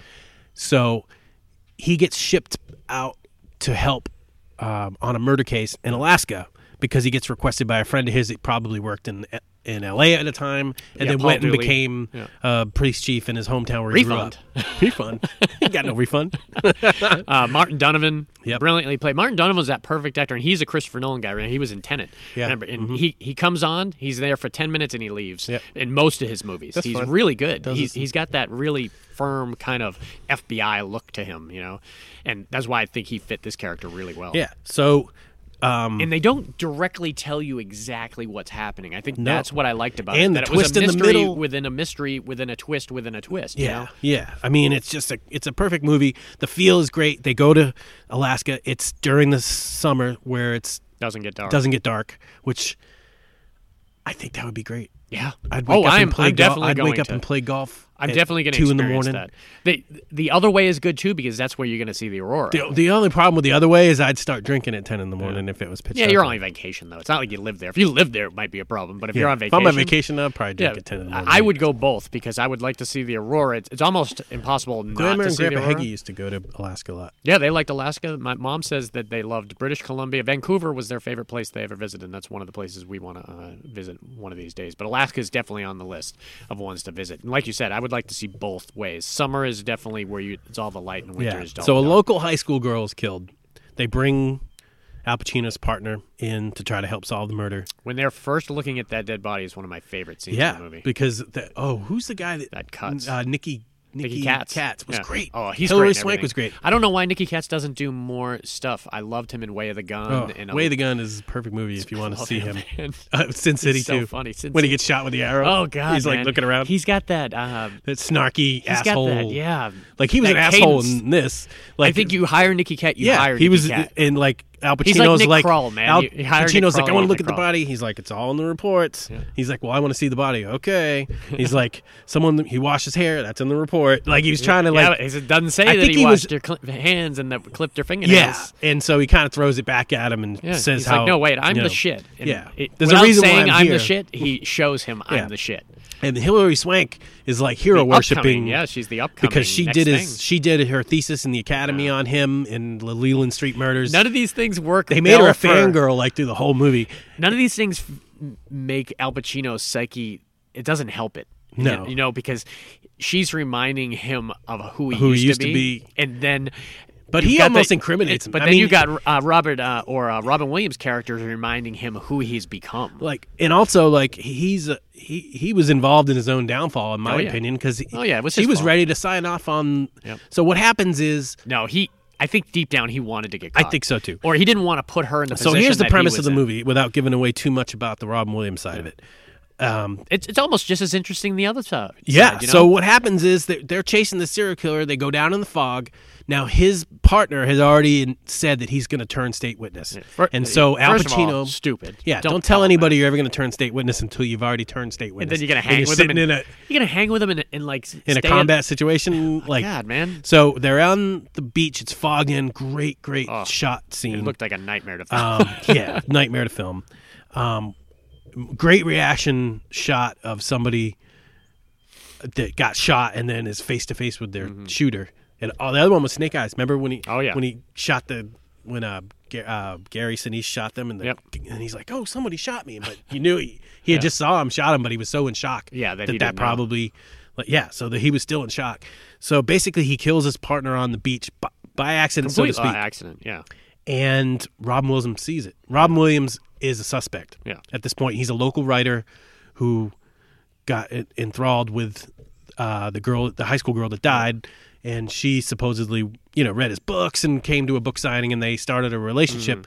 And uh, it was funny because they uh, they were the local cops were trying to pin it on the boyfriend. Al Pacino realized right with after ten minutes of talking with him, he's like, they, he didn't do it. Let's go pick him up from school. Yeah, Wait, let's go. It's 10 yeah. p.m. at night. Oh yeah, I no, heard of that. no, no. It's even better than that. He's like, let's go pick him up at school. And then he was like, said, it's 10 o'clock. And he's like, yeah, let's go. Let's do it. and he's like, at night. yeah, yeah, I heard of that. Yeah, I heard of that. How didn't you? How come you didn't know that, Hap? yeah, it was a great movie. the Robin Williams is a creepy motherfucker, but Yeah. also like it takes this weird turn where like now they have to kind of help each other and but stay one up on each other. Yeah. And um, And the Hilary stuff, she's getting closer and closer to Yeah. figuring all out. And Hilary's very Great underrated actress. maybe too. not my top ten, but definitely top twenty-five. Yeah. And I and that was a movie I bought for you, so now you own it. You can watch it as many times as you want. Uh, it's it's fantastic. It's it's one of the best Christopher Nolan movies that's that's easy to understand. You know, because a lot of Christopher Nolan, Insomnia and Memento and Tenet for sure are three movies that are gonna fucking warp your brain. He do Interstellar too? Uh, yeah, he did do Interstellar, but Interstellar It's hard to fit. It was- yeah, I guess it to was, I guess it was. man. Yeah, there- like, there's a minute, lot There's a more- bookshelf and it's the key of time and shit and Prestige. Prestige. had Prestige some, uh, is was yeah Prestige, Well, was a little thi- supernatural. The too. thing with Prestige at the end, they go through it and show you yeah, everything. yeah, So- and that's so- a very rare thing for uh, him to do. absolutely. He's Uh, like, you Christopher. Nolan's like, hey, if You figure it out. If you figure it out, you'll figure it out on your third viewing, which I'm fine with. or you won't, cool. and it'll just be an enjoyable movie. Uh, I think we're different than a lot of moviegoers that way. There are a lot of moviegoers that want it like concrete. They want it figured out. They don't want. didn't it do op- Shutter Island, They don't want Oprah. On, and that's weird that you said that uh, because Mom had just watched it and was asking me questions about the, the plot and everything. That was Scorsese. Okay. uh, that did that. It very had a kind of a Nolan. It did have a Christopher Nolan kind of feel to it, where I don't mind open ended. I like being able to figure it out or not knowing if this guy ended Mm-hmm. like it if you're watching or- in, Inception, you're like, does it fall? Does that little Yeah, token yeah. Well, it's all fall right. over at the end? Said I can figure like, that out. I don't know. in my ask, own time. Ask him. Maybe he'll tell you. Yeah. It's like Tenet. I've only watched it once, but I can't wait to watch it again. That, was that's what was great about Christopher Nolan's movies is you want to watch them over and over again so you can This just rediscover. His them. mo man. He's like, I get paid on the view, not on the Yeah, product. yeah. and there's a reason these high quality actors are all jumping at uh, at him to be in in his flicks. Man, it's really good. All right, I'm gonna go old school with my next one. Let me You're check. the- already let me 74. You're going older than that. Yeah, I did go 74. I'm gonna no, I'm gonna go 76. So I'm gonna go a couple You years later school. than that. I, and I'm gonna go Alfred Hitchcock, man. We don't talk a lot Alfred Hitchcock here. This was Alfred Hitchcock's last movie, and it's like where people had totally forgotten about him. And it's one of his most underrated movies that I love so much. And you might not even have seen it. And uh, it's the fabulous 1976 Family Plot. Do you remember Family Plot? It's very. Give me the plot. There's four big actor, actors in this movie too. Uh, well, three. And the, the the the other uh, uh, actress in it's sort of famous, but we're dealing with. Uh, He's gonna cry himself. to Shit! sleep Now I can't think of his name. Uh, Oh, you went from famous to to sort of famous to I uh, can't what- remember your name. From, what's the guy from the Burbs? The uh, the older guy that was hilarious from Diggstown. Oh, uh, Bruce Dern. Stern. So you got Bruce Dern and uh, Bruce Dern and this other actress, and I looked her up, and the only thing I could remember her from, she played the actress that played John Cusack's mom in Grosse Pointe Blank that he visited at the old folks Oh, home yeah, later yeah, on. yeah, So she was younger in it. So it's uh. It's Bruce Dern and her, and then there's William Devane and Karen Black, and there's two separate things going on. It's beautifully William Devane is uh, from uh, Payback, Payback. and uh, he he replaced. He's the one that's a man in my office. yeah, yeah. He, he also like- replaced uh, what's like his Christian name as Slater does Butterfield. is, does try to to do his him and Jack Nichols Jack together. Nichols, yeah, I loved William Devane. He he's plays a bad guy really well, and he plays a good guy. He replaced Walter Matthau in the uh, Bad News Bears movies, the one that Breaking Training and uh, in Japan. Oh, really? That was William Devane. I don't remember as the head ones coach. as Those were good. I liked them just as much. They were fun. I do remember seeing him, but I don't Yeah, remember. I have Breaking Training. I haven't watched it uh, since I bought it, but I, I want to get the Japan one because I liked all three of them. All the kids were the same in it, and they William Devane did the other two. Uh, so what's at the at the very beginning of the movie? We're seeing. Um, the woman from Grosse Pointe Blank, she plays a like charlatan uh, medium who's talking to this old woman's waiting for her to talk to her husband. You in trouble, girl. And she talks through this guy named Henry. That's who is in her head. And she's Henry, tell me where Mrs. Rayburn's husband is, and this and that. And she comes out of it. She's doing these wild things, like she's talking like him, and it comes out, and you can tell this is a big fucking fraud here. Like the And girl she from comes Gross? out. What's that? Like Whoopi Goldberg. Yeah, like Whoopi Goldberg, basically. So she comes out of it, and this woman's like, so this is what's happening. She's like, the my we gave my uh, child up for adoption when he was younger, and we don't know what happened to him. He disappeared, and I want to give him my entire fortune, but I need you to find him with your medium powers and everything. And uh, and if you can do that, I'll give you ten thousand dollars. And she's like, to $10,000? Sure. And she goes out, she's at this woman's house, and she goes out, and there's a cab driver waiting for her, and it's her boyfriend, Bruce Dern. And so at the beginning of the movie, you're like, oh, I could see where this is going. They're going to pretend to be the the the lost son. And it, it's not. They didn't go that way, which they could have easily went that way. I didn't go that way. And they were just interested in finding the finding the son so they could get the 10 grand. I mean, they're charlatans, but they have kind of they like some morals. They had some morals and everything. They were like, "Well, we'll pretend we're using my medium powers, which that we see her use them later on, where they may or may not have actually worked. Uh, so she might mean, have the ability. believe in that yeah, shit. there's people that believe in it. Certainly, this woman who was going to pay ten grand. So at that point, it cuts to Karen Black and William Devane, who are doing a completely different thing. They're jewel thieves, and Karen Black has they kidnap people and they keep them in their basement. They have this hidden room underneath the brick where they put these codes in and they keep a person in there. They have it down to a science. Put your back against the door and they they uh, inject them with stuff and then they drag them out of there. So what they're doing is they're kidnapping high profile people and they're saying you're going to give us this diamond uh, that we want in exchange for and if you do it, you'll get him back fine. And Karen Black just walks right in there with the cops and and says, uh, and she's got a gun, and she's like, "Well, you have so and so, so there's no really reason for the gun and everything," and. They they give her the diamond. She walks out. She takes a. Uh, she goes the helicopter. Why would they expect that she would I don't give know. him up after It- that, it's though? weird because she. That's the problem with kidnapping. yeah. That's why it works in South America because there's a history of them giving people yeah, back. giving people back. Yeah, Mexico So, City for sure. So it's like at least they have. and apparently they've done this like six or seven okay. times. Well, And maybe every they, time they maybe they it, built a reputation like Every time they do it, Hey, they take the diamonds people back. and they put it in their chandelier, so that all their Oh. stolen diamonds are hanging in their really- chandeliers. Uh, and that's a very Hitchcock thing. That's where the diamonds are, so we we the audience knows where they are. safety deposit. So he Better. She holds the gun on the helicopter pilot and says, "Bring us to this place and go down." And once she goes down, she's like, "Wait five seconds," and then she runs off. And William Devane's in the woods, picks her off, and drives away. And as the helicopter pilot runs to the position, the uh, the kidnapped person's laying there on the ground, like half out of it because they had drugged him and everything.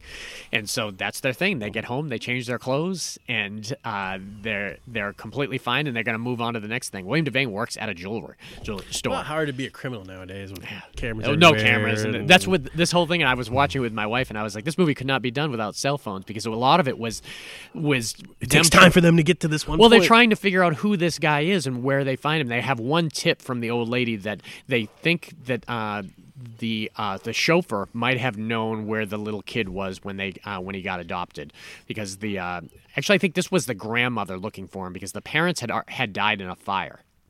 So they, uh, so we go away from the William Devane for sure stuff. Well, they actually they we see them kidnap a cardinal, who's the white haired guy from um, Spies Like Us. Uh, and the Sting, he's a. Don't you guys, you have, guys a have a Pepsi? Pepsi? Yeah. so they kidnap him and they keep him in the room. He's a super sweet guy too, and uh, they go through the whole thing. You'll be fine. You just stay in the room until the diamond comes, and we'll we'll do it. So that part of the story is kind of gone, and we focus on the the Bruce Dern stuff. And Bruce Dern is trying to figure out. He's going from place to place. He, he goes to the cemetery where this kid's parents had died, and he there's a gravestone with the kid there, and they were and he was like the kid died too, and he's and. I, Bruce Stern's like, shit, I think we're fucked. I think he's dead. This kid's dead. And he's looking at the gravestones, and apparently they died in, at the same time, but he notices one gravestone is brand new and the other one isn't. And he asks the guy who's working at the cemetery, what's up with this new gravestone? And he, he wouldn't tell him, so there's a bit of a mystery there. Well, not to reveal the ending, I won't reveal the ending and everything, but you, you soon find out that William Devane is the kid that he's looking for. So William Devane. He's got a big fortune coming to William him while Devane he's out He thinks that Bruce Stern Dern his- is there to kill him. That he found out about the diamond and really Bruce Dern's just there to say, "Hey, I got this money I got for you." millions of mon- dollars for you and everything." So it's one of those. Ah, I was like, he's gonna kill fucking Bruce Dern before he tells him about the money and everything, and then they end up. Uh, Oh, it's such a great ending, man. So I, I, I'll, I'll leave it at that. But it's it's it's such a fun movie to go through, and it's weird that it was like it was Hitchcock's last movie. He died four years later, and his movies kind of went downhill. Not for me. I loved all the ones like Torn Curtain and a lot of the older ones that they came out with. Trouble with Harry. Uh, his younger m- movies is what he's known for. I mean, he's known for Psycho, Vertigo, Rear Window, and everything. Those were done in like the 50s and the 60s. But in the 70s, it kind of yeah, Rope was awesome. And that was that was early, earlier. Rope was like the 40s. When Uh, Mar- was Marnie him? Marnie was great. That was in like the 60s, maybe. That seemed definitely more of a 60s thing. We haven't done a Hitchcock one we have to do just because we probably haven't done Hitchcock one. Really? we haven't done a Hitchcock director one. I could do it, but I, I know that if, if you're going to do, you're going to have to watch a bunch. I'd have to watch a Uh, bunch. yeah, so that's why I've kind of held off. I, I could do f- four or five of them. Yeah, I yeah. know pretty good. Rear Window. Yeah, Rear- Marnie, Birds, Psycho, Psycho. um, the man who wasn't there. What's the? Did he do the racetrack one?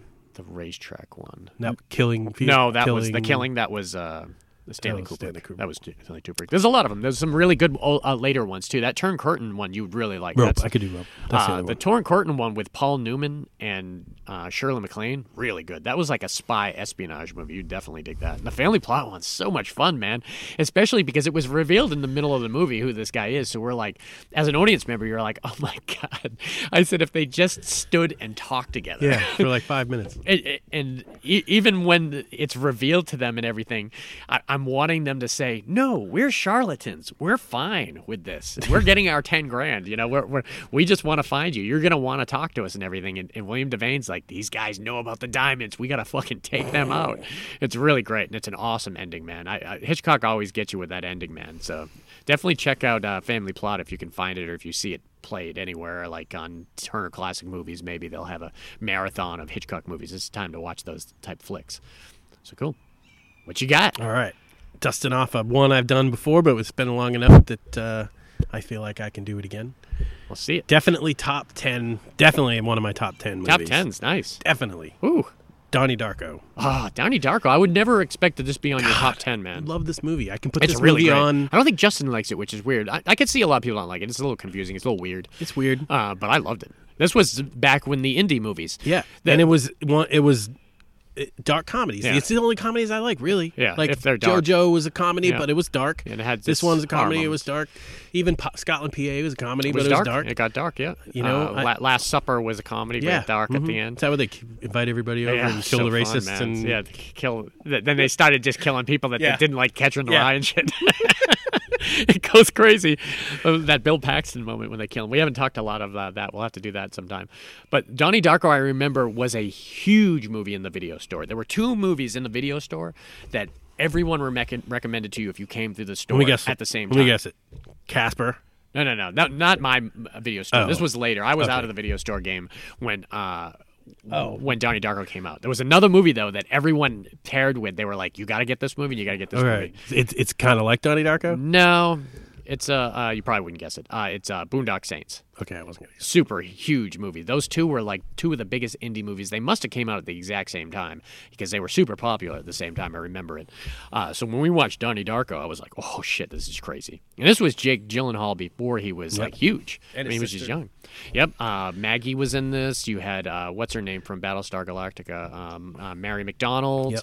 The father Patrick was Swayze. good. Patrick Swayze You was had so great uh, in this. The uh, the teacher Noah and oh yeah, Noah. Uh, was it Wyle? Noah Wyle. yeah Noah Wyle The, and uh, the what's her woman who played the Gertie. Gertie was in it.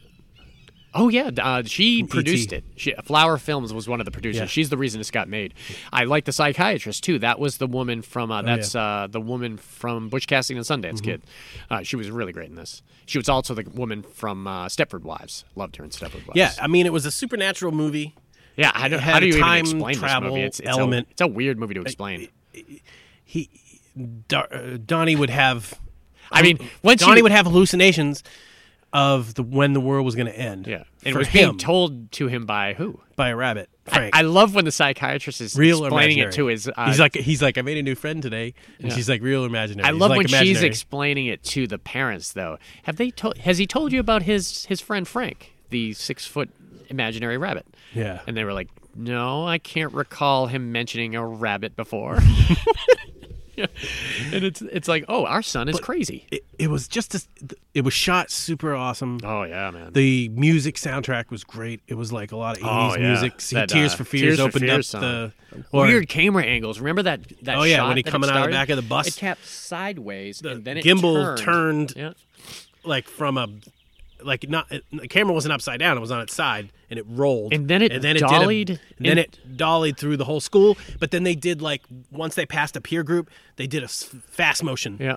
And then, And then it slowed down again. When they went to the peer groups, they introduced all the characters. Yep. Like, oh, Mhm. this is one of the are drug the dealers. This, This is, is, the jock. This is the, the the pretty girls. This is everybody. And within like a minute, we got to know everybody at the school. It was really ingenious done. I don't know what this guy had done since then. The who's the one that was like, I'm beginning to doubt your commitment to Oh, sparkle she's motion. awesome. We did her on one of our character actress pod. She's really good. Do you know there's a sequel to this or a prequel called S. Donnie Darko? I did, and I, I don't know if I want to watch it. I think it's the mo- same movie, but I think it's told from the little his little sister's point of view. I think Okay. that's what I heard about it. So I'll, I'll have to look into that and see if uh, because if it's that case, it might be interesting to watch. Might be. Uh, so yeah, he he's remember he wakes up on the uh, He wakes up on the golf course with a and- number on his arm, like Yeah. written in magic marker. Yeah, it was like a running clock. Yep. Like this is it was a date and a time, This is where the world's gonna end. and so he was fascinated with, and then that old lady that looked like a bird down the street from him that was the writer. Remember, she was out in front of the mailbox. Oh yeah, And, yeah, uh, yeah. Th- There was a connect. There's a lot of really. This takes multiple viewings. This movie too. To Yeah, there's to a lot to. I mean, You can understand it through the first viewing, but you're not going to really get the nuts and bolts until you go back for a second or third viewing. because they sort of open with something like a, a jet engine falls on Yeah, the house, yeah, but he was sleepwalking Yeah, like he normally does, it fell right into his right bed. into his bed. like if and he so was he in bed, he would have been dead. he shows up at this crime scene, Yeah. or not crime scene, but the crash scene, Mm-hmm. and everybody's like, "Ah, there's Donnie," Yeah, and they're like, "They fell in your room," and then like, so that has a twist in the ending, yeah, yeah. yeah. and like he has a Also, girlfriend, another great song the- that they used in that. yeah, at the end. It was man. just, it was a well done movie. yeah. I, it was very nostalgic. I don't know why. To me, it was nostalgic. It And was high school kind We of. could tell that he was going to be huge. I think he might have done Good Girls before that. The one with uh, the Good Girl, the one with uh, Yeah, Jennifer mhm, Aniston, yeah, yeah. where he played the creepy kid that was obsessed with her. Uh, I think that was our first time we saw Jake Gyllenhaal, but it was that was pretty close to the same time as Donnie Darko. He came, him and his sister came on like like gangbusters. Like I don't know what who their agent was, but they came on at the same exact time. telling his sister, Just "I got this role for you. It's called secretary." when when no oh jesus. When uh i mean that's perfect james spader. You expect james spader to do that role. You didn't expect maggie maggie to do it but uh it opened up a lot of movies for her for sure. But I My wife loves that movie, i love the the scene the secretary that's it's one of those movies i can watch it but i i can't i don't know if i'd own it. I don't know if i'd rewatch it you know because i could see uh, It's kind of like a forbidden. It's like a love story, but in a weird, twisted way. Yeah, and I, they were both game for it, but I can when I watch it, I it almost seems like what people would me to him for later in life. This guy, uh, it's like James Spader would be called uh, on his shit later in life for doing that. Uh, but anyways, going back to Donnie Darko, I love the Patrick Swayze thing. He was a motivational speaker. Yeah. One of my favorite scenes in the whole movie. When I think of Donnie Darko, there's several scenes I think of. I think of him in front of the mirror when he when he's touching the mirror and it turns to Yeah, like liquid. and he's looking at the uh, uh, uh, Frank the bunny rabbit, Mm-hmm. which you should mention that Frank the bunny is a creepy ass. It's a Oh, yeah. costume that someone's wearing at the. yeah, uh, but the- it's creepy. Thought it's they had a Halloween bash. really cool, great Halloween thing. But uh, when I think of the movie, I think of Maggie Gyllenhaal's reaction when the news story hits. Uh, Oh, when Patrick, yeah, she's yeah, like, "Oh my god," because uh, Patrick Swayze plays a motivational speaker. Yeah. that goes and talks. He does one of those and- silly like. We had him come to the Christian school. Yeah, that one time where it's like, but he was selling fear is, is holding you back, and Yeah, here's yeah. how you overcome fear. And he would do these stupid infomercials. And uh, he came to the school. He must have been in resident for a week. Um, and somebody burns his house down, and they find like a kitty porn room. They had like a find like a hidden dungeon Yeah. downstairs with all this kitty porn in it, and they were like, "Oh my god!" and they bust him. They bust, and that was one of Patrick Swayze's last movies. You know, And I liked that, I loved uh, it. I loved that Patrick Swayze came on to do that. so that the uh, the old lady that was touting him the whole time that was working on Sparkle Motion, she comes to the mother's door Mm-hmm. and is like, "I need you to travel with the girls because I have to stay here and help raise money for such and Yeah. such defense." Like, I'm like, he, he didn't me?" do it. yeah, sure. This, this is in the future. That woman's wearing a MAGA hat. Yeah, if they find sure. a kitty porn dungeon in your basement, you yeah. did it. Yeah, you, you did it. That's that's not an accident. Nobody- there. So if you're if you have if you're in into you got to be going into this movie knowing it's going to be weird. It's going to be weird. It's going to be wild. It's a science fiction movie. But that's even mixed if with even if you didn't get the weird stuff, it's still a good movie. Oh, like yeah. you don't have to Oh, yeah. know the ending in or recognize the ending. Not a lot of movies were done like this. I remember when we first saw it, we were like, "What the hell is this? This is like the future of films. It's just you're allowed to do weird shit and have it. It just connected really well. There- Uh, it's um the the commentary on this, I think Kevin Smith does it with the director because he was such a fan of it. it had I'm trying to remember who the actor is. Was one of the first things we saw him in. The Um, father? No, it was the the, the two bullies. Yeah, okay. Uh, one of the One, of the, ones, the one that was dressed like Frank, No, one of the bullies he was in Go. Was uh, let's see if they give minor character. Yeah, the bullies. I can't remember who the bullies were now. And now it's hitting me. Was Seth he bu- Rogen. Oh, Seth Rogen was Yeah, one of the bullies. Seth Rogen was one of the bullies. one of Holy the first thing I had shit. seen him in. I'll have to go There's back and black- rewatch the it for kid that. With the dark hair that like had his head Yeah, shaved. I remember His- that. His beefed up Friend was Seth Rogen, huh? Was Seth Rogen? Because at first He I was saw him and They it were the was- one that picking on the the Latino girl that couldn't say something at the bus stop. Interesting. I haven't watched it in so long. I have to really rewatch it. Uh, I first thing I saw him on was that Freaks and Geeks. He was super young in Freaks and Yeah, Geeks. yeah, he must have been 16 uh, in that movie. So he was probably just a little bit older than that with uh, Seth Rogen in this movie. Shit, I would that would have been a trivia question I would have lost like all day long.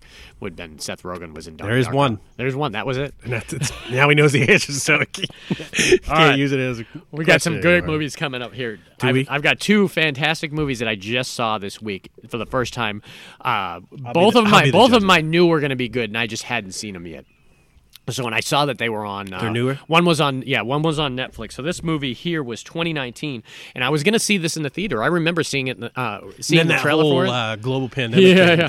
No, no, it was right before it. I probably should have seen it in the theater because now it's fucking ruined for me. And I know you'll remember this movie when it came out, and Justin will remember it because I remember us all saying, "Hey, have you heard anything about that movie? If it's good or not?" And and this is also a director that is very strange. I love him, uh, but and every time I watch one of his movies, I'm like, God damn, I love this director. But most people I could see not digging him as a director, and that's Jim Jarmusch. Jarmusch- Jim it Jarmusch, who did Down by Law. He also did Ghost Dog, Way of the Samurai, which, if you saw Ghost Dog, you know how weird his yeah. stuff is. It's He- a very he strange, acts too, doesn't he? movie. Yeah, he, he, is a musician too. he doesn't. I think he's, he doesn't do a lot one of those Tom weird- Waits is in every one of his movies. He loves Tom Waits, and Tom Waits always plays an interesting character. So in 2019, this was the zombie movie with uh, Bill Murray called The Dead Don't Die. And it's and it's Bill Murray, it's Adam Driver, it's Chloe uh, Sevigny, uh, which I hadn't seen in a long time. It'd been like ten years since I saw her. Still looks exactly the same. This was such a weird and awesome movie. I was a watching. comedy? It. It's a comedy for sure, and it's also a it's a zombie movie, so it's obviously it's got blood and guts and everything like that. But it's mainly a comedy, but it's a quirky comedy. And to explain to you how quirky this movie is, there's a couple scenes in it that are just so wild that won't ruin they won't ruin the uh, the movie itself because it, it's just some weird thing that they put into this movie. So they're cops in the small town. They drove by the population sign at some point. It's like 734. Nothing happens here. Bill Murray is just very mellow. He's the chief of police. His his uh, next lieutenant under him is Adam Driver, and Adam Driver seems to know a whole bunch of shit. And he's super calm. He's very very calm. And at the, and Tom Waits lives in the woods. He's like, No, you are. It's already zombie time. Not yet. When the movie starts. Not yet. What's going on is the movie starts. We see Tom Waits in the woods, and he's like a hobo in the woods, and they're they're I can see that. yeah yeah yeah, and he narrates it too. You hear every once in a while you hear his He's gravelly get- voice. He's got a great voice. What does someone say? It's like Tom Waits' voice is like someone Gargling, gargling right? at hot asphalt. Yeah, yeah. I, I loved him as Renfield in the uh, Bram Stoker's Dracula. He, he's great in everything. I love Tom Was Waits. he in the? No, uh, Seven. Psychopaths. I Yeah, think he yeah, was in too. Uh, so, anyways, uh, it's established that he just lives in the woods now, and uh, Bill Murray's like, "Hey, we we heard you're stealing chickens. Don't be stealing chickens anymore." And we're seeing little things happen that give us this clue that something's going on. Uh, one of the weird, unique thing is like they, they're looking around and they keep seeing on the news that the the the Earth has gone off its axis slightly, and they were like, "Why isn't Typical. it dark yet?" It's like it's almost 8 p.m. Why isn't it dark yet? And people are making these things, and when they're driving in the car, the beginning of the movie started with this great uh, country song called "The Dead Don't Die," and the credits rolled to that song and everything. And then in the car, like ten minutes later, Bill Murray, the song comes on the uh, radio, and Bill Murray uh, hears it, and he's like, "Where do I know that song from?" And Adam Driver's like, "It's the theme song to the movie," and he's like, "Oh." And they just go to another scene. They're referencing the fucking movie, and it, it happens really crazy later on. It's so great, and so Adam Driver is just like they they come to the uh, two zombies come into this diner and kill these two women, eat their stomach out, and then go after this pot of coffee. And one of them is Iggy Pop. It's clearly Iggy Pop. It's like Nobody looks look- like he, Iggy he looks like Iggy Pop, but he's a zombie. And I was like, oh, that's Iggy Pop. And he's You know who got him He on says set. coffee. He says coffee, and he grabs a coffee and he dumps it. So all these zombies are obsessed with one thing. We see Carol Kane walking around at one point going Chardonnay, Chardonnay, and these mm-hmm. other zombies, like the kids, go to the comic book store that come back to life, and they're just hanging around the comic book store. There's other people that are just staring at their phones and everything. So when they discover the two bodies at the diner, Adam Driver goes in. It's a great scene because we we see it from three different points of view. Bill Murray comes in. He looks at the girl with her intestines hanging out. She looks at another girl with her intestines hanging out, and he comes outside. He's like, I, "This is unbelievable." And Adam Driver goes in. Same thing comes out, and then Chloe comes in and goes out. And Chloe's really upset by it, pukes. And Adam, they Bill Murray turns to Adam Driver. He's like, "What do you think?" He's like, "I'm, I'm thinking zombies." he's, he's like, really? You thinking zombies? He's like, yeah, th- this is definitely zombies. And the kid who works at the comic book shop is onto it. Danny Glover's in this movie, and he's like, He must be looking old. uh, man, he's looking old, but he still looks pretty good. Steve Buscemi's in this. He's wearing a MAGA hat, "Make America White Again" hat, and everything. And when the zombie apocalypse come, no one wants to go warn him about it. And he's like, "Fuck Frank," and everything.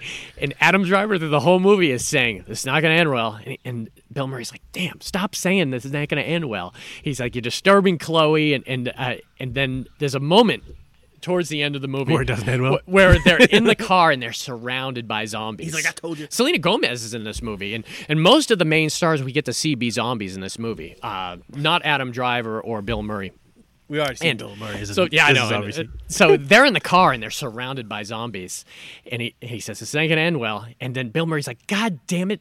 He said, Will you stop saying that? He says, Why? Why do you think it's not gonna end well? He's like, Well, I read the script.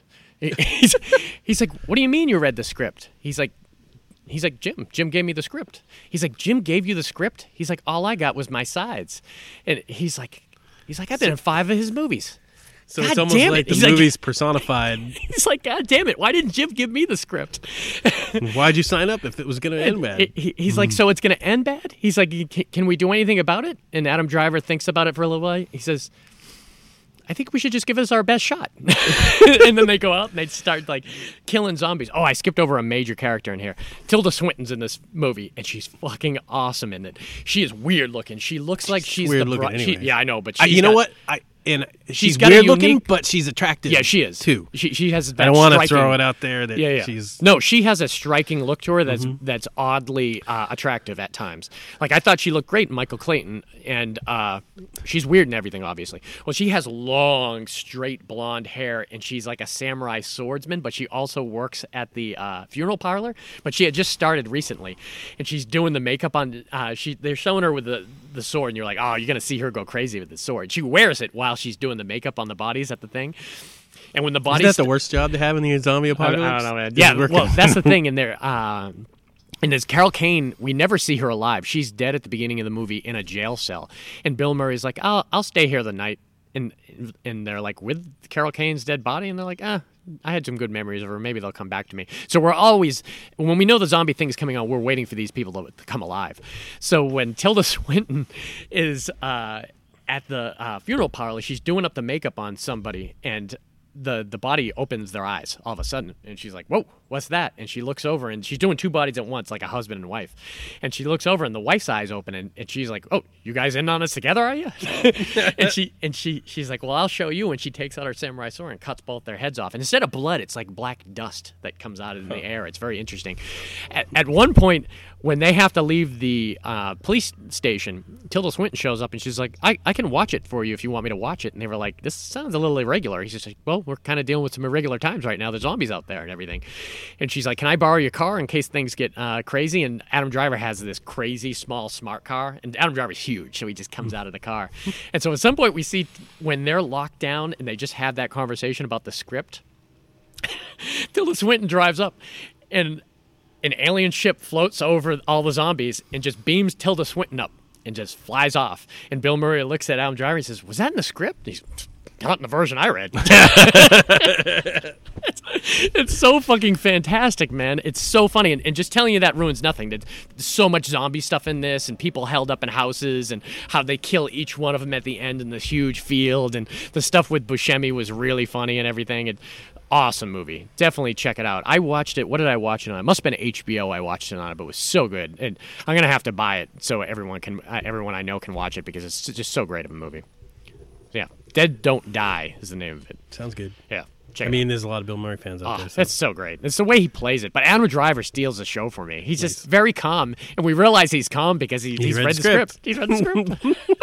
I don't die here. it's so weird. Who, who writes that besides Jim, Jim Jarmusch, man? weird. All right, what do you got? All right, uh, a classic from back in the day, Oh yeah.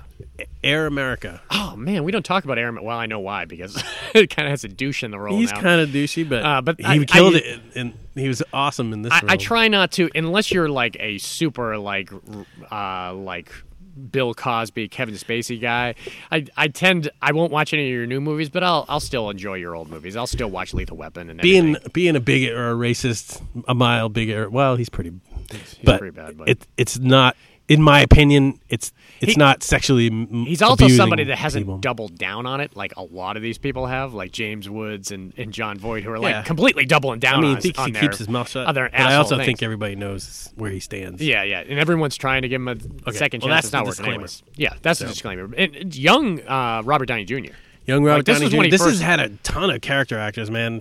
Yeah. ridiculous. Tra- Nancy Travis. Nancy was part of Travis, this. great- a lot the, of good The guy from. Uh, The guy that held, held the baseball bat Yep. uh, at the thing, he's Yep. awesome in this uh, movie. I think I I Tim also want to Thomerson? think one of the one of the pilots was uh, the guy from Volunteers was one, one, of the Mike. pilots. Mike. Yeah. the Hadley knife. Yep. But there was another one. I think it was the werewolf that got kicked in the nards.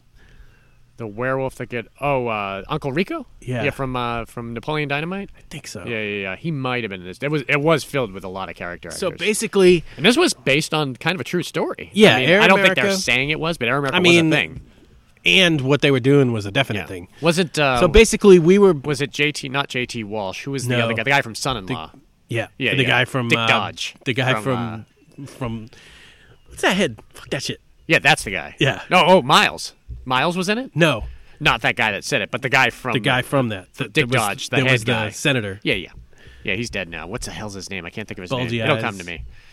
Yeah. Um, basically, so in order to in order to fund the Vietnam War, we had to help uh, some of the surrounding areas with their opium trade, Their heroin deal.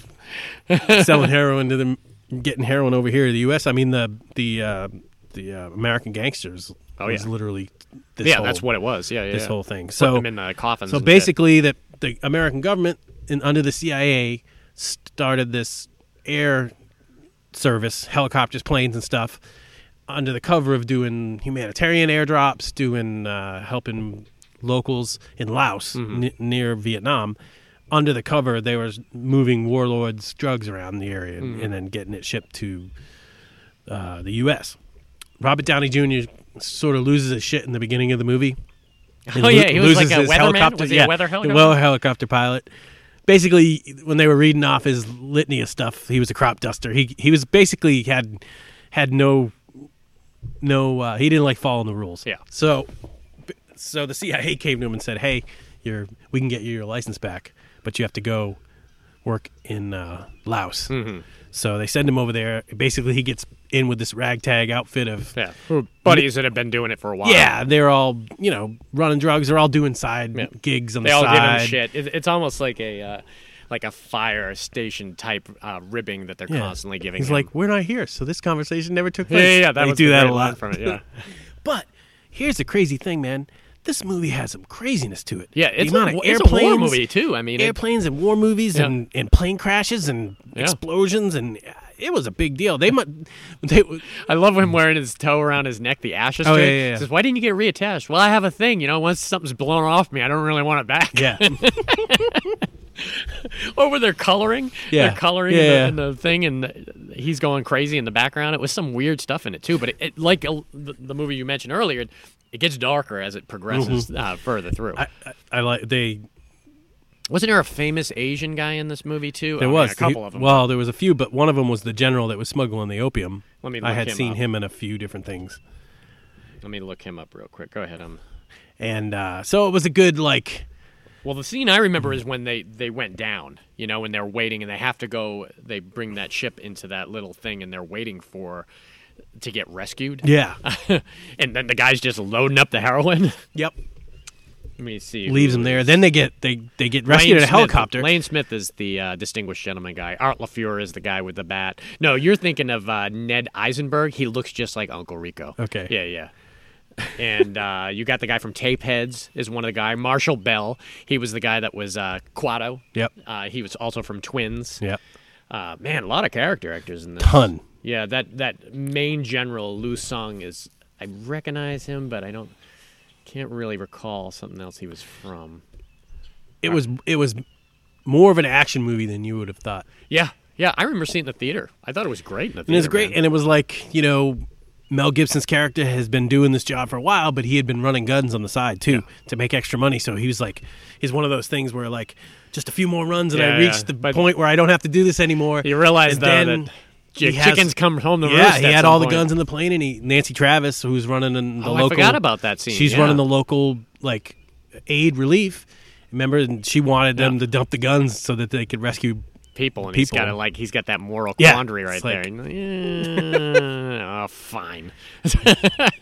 yeah, I wonder how much of it is like actually real. I mean, I mean, I know I the mean, circumstances the around circumstances it, are and- probably and, 100% and all that. Yeah, I mean, everyone knew about it, but they're not talking a whole lot about it. They could probably redo that movie I mean, as it's a, a it's sort of a themed mm-hmm. America theme because we did the same thing in the Contras in Nicaragua Yeah. with under Ollie North and Oh yeah, Reagan. yeah. They haven't done an Ollie North movie. Can you believe that? I can't Not believe yet. they haven't done a movie about the Contras and uh, in the Iran Contra affair. They definitely should be doing that, or, or even a movie with us selling the uh, selling the weapons to the Afghanis that ended up coming Yeah, back and biting us in the ass, or just Air America. I would love to see that done as a complete drama because this was a comedy, obviously, and maybe they did that for a specific reason at that time period. Like, hey, let's it might not be popular. Let's not do it as a full fledged drama. But those are all movies that should totally be done.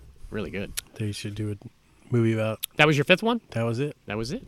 All right, my fifth one. I love this. You got to go home and watch it tonight. Like right now? I can't. Uh, this was uh, 20. Let me look at the date here. I have it right here. 2017. Good time. Now, Good Time is the movie that the the brothers that did Uncut Gems did right before Uncut Gems.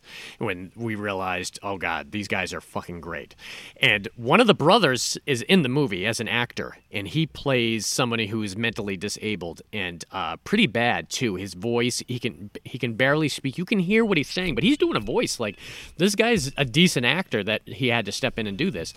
And it's about him and his brother, and his brother is Robert Pattinson fantastic. Pa- Pattinson has been like nailing it on all cylinders with Tenet, um, probably with the uh, with the Lighthouse, which I haven't, still haven't seen. Batman is going to be huge. He is coming out of his shell big time off that whole Twilight thing. He wants to set that record straight, and he was phenomenal in this movie. Every scene he's on, uh, like I, have said before, Robert Pattinson, Boyd Holbrook, and Jesse Plemons are probably my three favorite actors. What was that? period. Metropolis or Metropolitan? Yeah, Metro- Metropolis. That was a Cronenberg movie. It was, was weird, but it was weird. good. It was good. And uh, that was one of his first movies after Twilight. People like, uh, I don't want to watch it. He's no good. He's the he's Edward Cullen. I said, come on, dude, you, you got to skip that shit. I mean, it's like Jennifer Lawrence was Katniss, but we're not still talking about her as Katniss. Come on, she's doing some high level shit here. And uh, Pattinson's going to win multiple Oscars Cruise in his fairy? life. Uh, Pattinson hasn't won an Oscar yet, but he is going to win an Oscar, and he was so good in this movie. So what's going on is they're like low level. Uh, his brother's uh, mentally handicapped. He's taking care of his brother, and they're thieves. At the very beginning of the movie, they go in and rob a bank and they're wearing these like super realistic uh, like black guy masks. Like they look like black dudes uh, with the masks on. That's Uh, it, it, it almost looked like it was racist but unless you looked really carefully you couldn't tell that they weren't that, that, that they were masks. It was very good however they did it.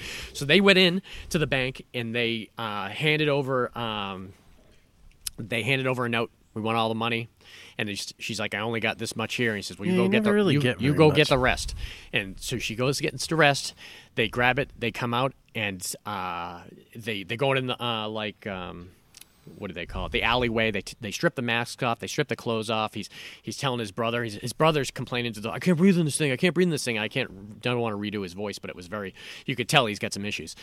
And uh, his brother said, "You did so well. You did so great. Come on, we got this." And they get into a, a cab and they were like, "Just just move." And they, you want to look at? You want to hold the money? What do you think happens when he opens that fucking bag? Boom. boom. They get so much so much that engulfs the whole car and the, he the driver crashes into a light pole and they have to get out. And now they're covered in it. And they, they run into a subway and he straight goes to Like the bathroom. sandwich shop Yeah, sandwich like a- shop. And he goes into uh, the subway bathroom, and they're, the owners, hey, you can't go in here. And he's like, I'm going to order something. Give me a problem. My my uh, brother's mentally handicapped. I'm taking care of him right now. And they're trying to clean up his face and everything. And then they they bust out out of there, and they uh, they end up getting in the foot race with the cops. And his brother ends up Did they getting get any money? No, the the money got really. They did get some of the money. Uh, Robert Pattinson gets away with it because he tries to use some of it uh, in a little bit. So his brother gets caught, and he's like, "Fuck." He's like, my brother, and he should have kept up with him. I don't know why he didn't keep up with him. He's like, come on, let's go. And he just takes off, and he, when he turns, he's already gone. He's, he's caught. So the next scene we see is he shows up at Jennifer Jason Lee's house, who's his girlfriend, who's fucked up. You can tell she's a junkie, and says, hey, can you borrow your mom's car, credit card? I need, I need you to help me out. Uh, I need like two thousand dollars. He lies to her. He needs ten thousand dollars. Doesn't tell her that until they get to the uh, the bail bondsman tries to give him the money covered in ink. He's like, I, I can't take this. I can take this, which will cover, uh, which will cover a certain amount of the bail, but you need another ten thousand to get the uh, the money out and everything. And uh, Jennifer Justin Lee doesn't have that much on her credit card, so he's like, what the fuck am I gonna do here, and everything. And then he's like, "Can you?" He's like, "I just wanted. Can you get uh, him out tonight just for this?" And the bail bondsman is calling and says, "Your your brother's in the hospital. His brother gets in a fight because he, he gets into the jail and he, he just grabs a remote from someone. He's like, I want to watch my shows. I want to watch my shows." and then they just beat him the fuck and uh, on the ground. So he's in the hospital and he's like, "Your brother's in the hospital." He's like, what do, you, what do you mean he's in the hospital? He's, out of the he- hospital he's like, I'm not gonna. He's like, I can't tell you what's going on. I don't know what's going on. So his brother shows up at the hospital, uh, Robert Pattinson, and he he's he goes down and he sees he sees a cop outside the room, and he's like, oh fuck, and he, he just is casually walks by. He's like, uh, he's like, what's with all these cops?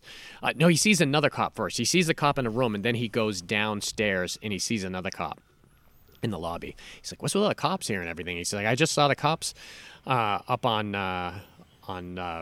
This is how he found out what floor he was on. He's like, "I just saw a cop up on floor f- five. He's like, "Oh, that's weird." He says, "The criminals are usually kept kept on floor six. So Rob Pattinson's like, "Oh, he's on floor six. So he takes the elevator up and he's sneaking around. It's very tense. If you saw, uh, Oh, they're, they waiting for him, his brother, to show up? uh, no, Do he- they know that he? They don't know. They don't know. They his don't know that his brother was up. involved. No, I don't think at this point they don't. Later on, they they do, but they uh, and it's very tense, like uncut gems tense. Like, oh shit, man, he's gonna get caught at any second. And he goes and he uh, he waits till the cop goes for uh, a lunch break. He's in. The, he goes into another room wh- where this old woman who can't hardly see is like, "Who's there? Who's there?" And she he ends up starts feeding her like uh, like uh, pudding and everything while he's in there and everything, pretending he might be one of the orderlies or something. And then he hears the guy leave and he looks.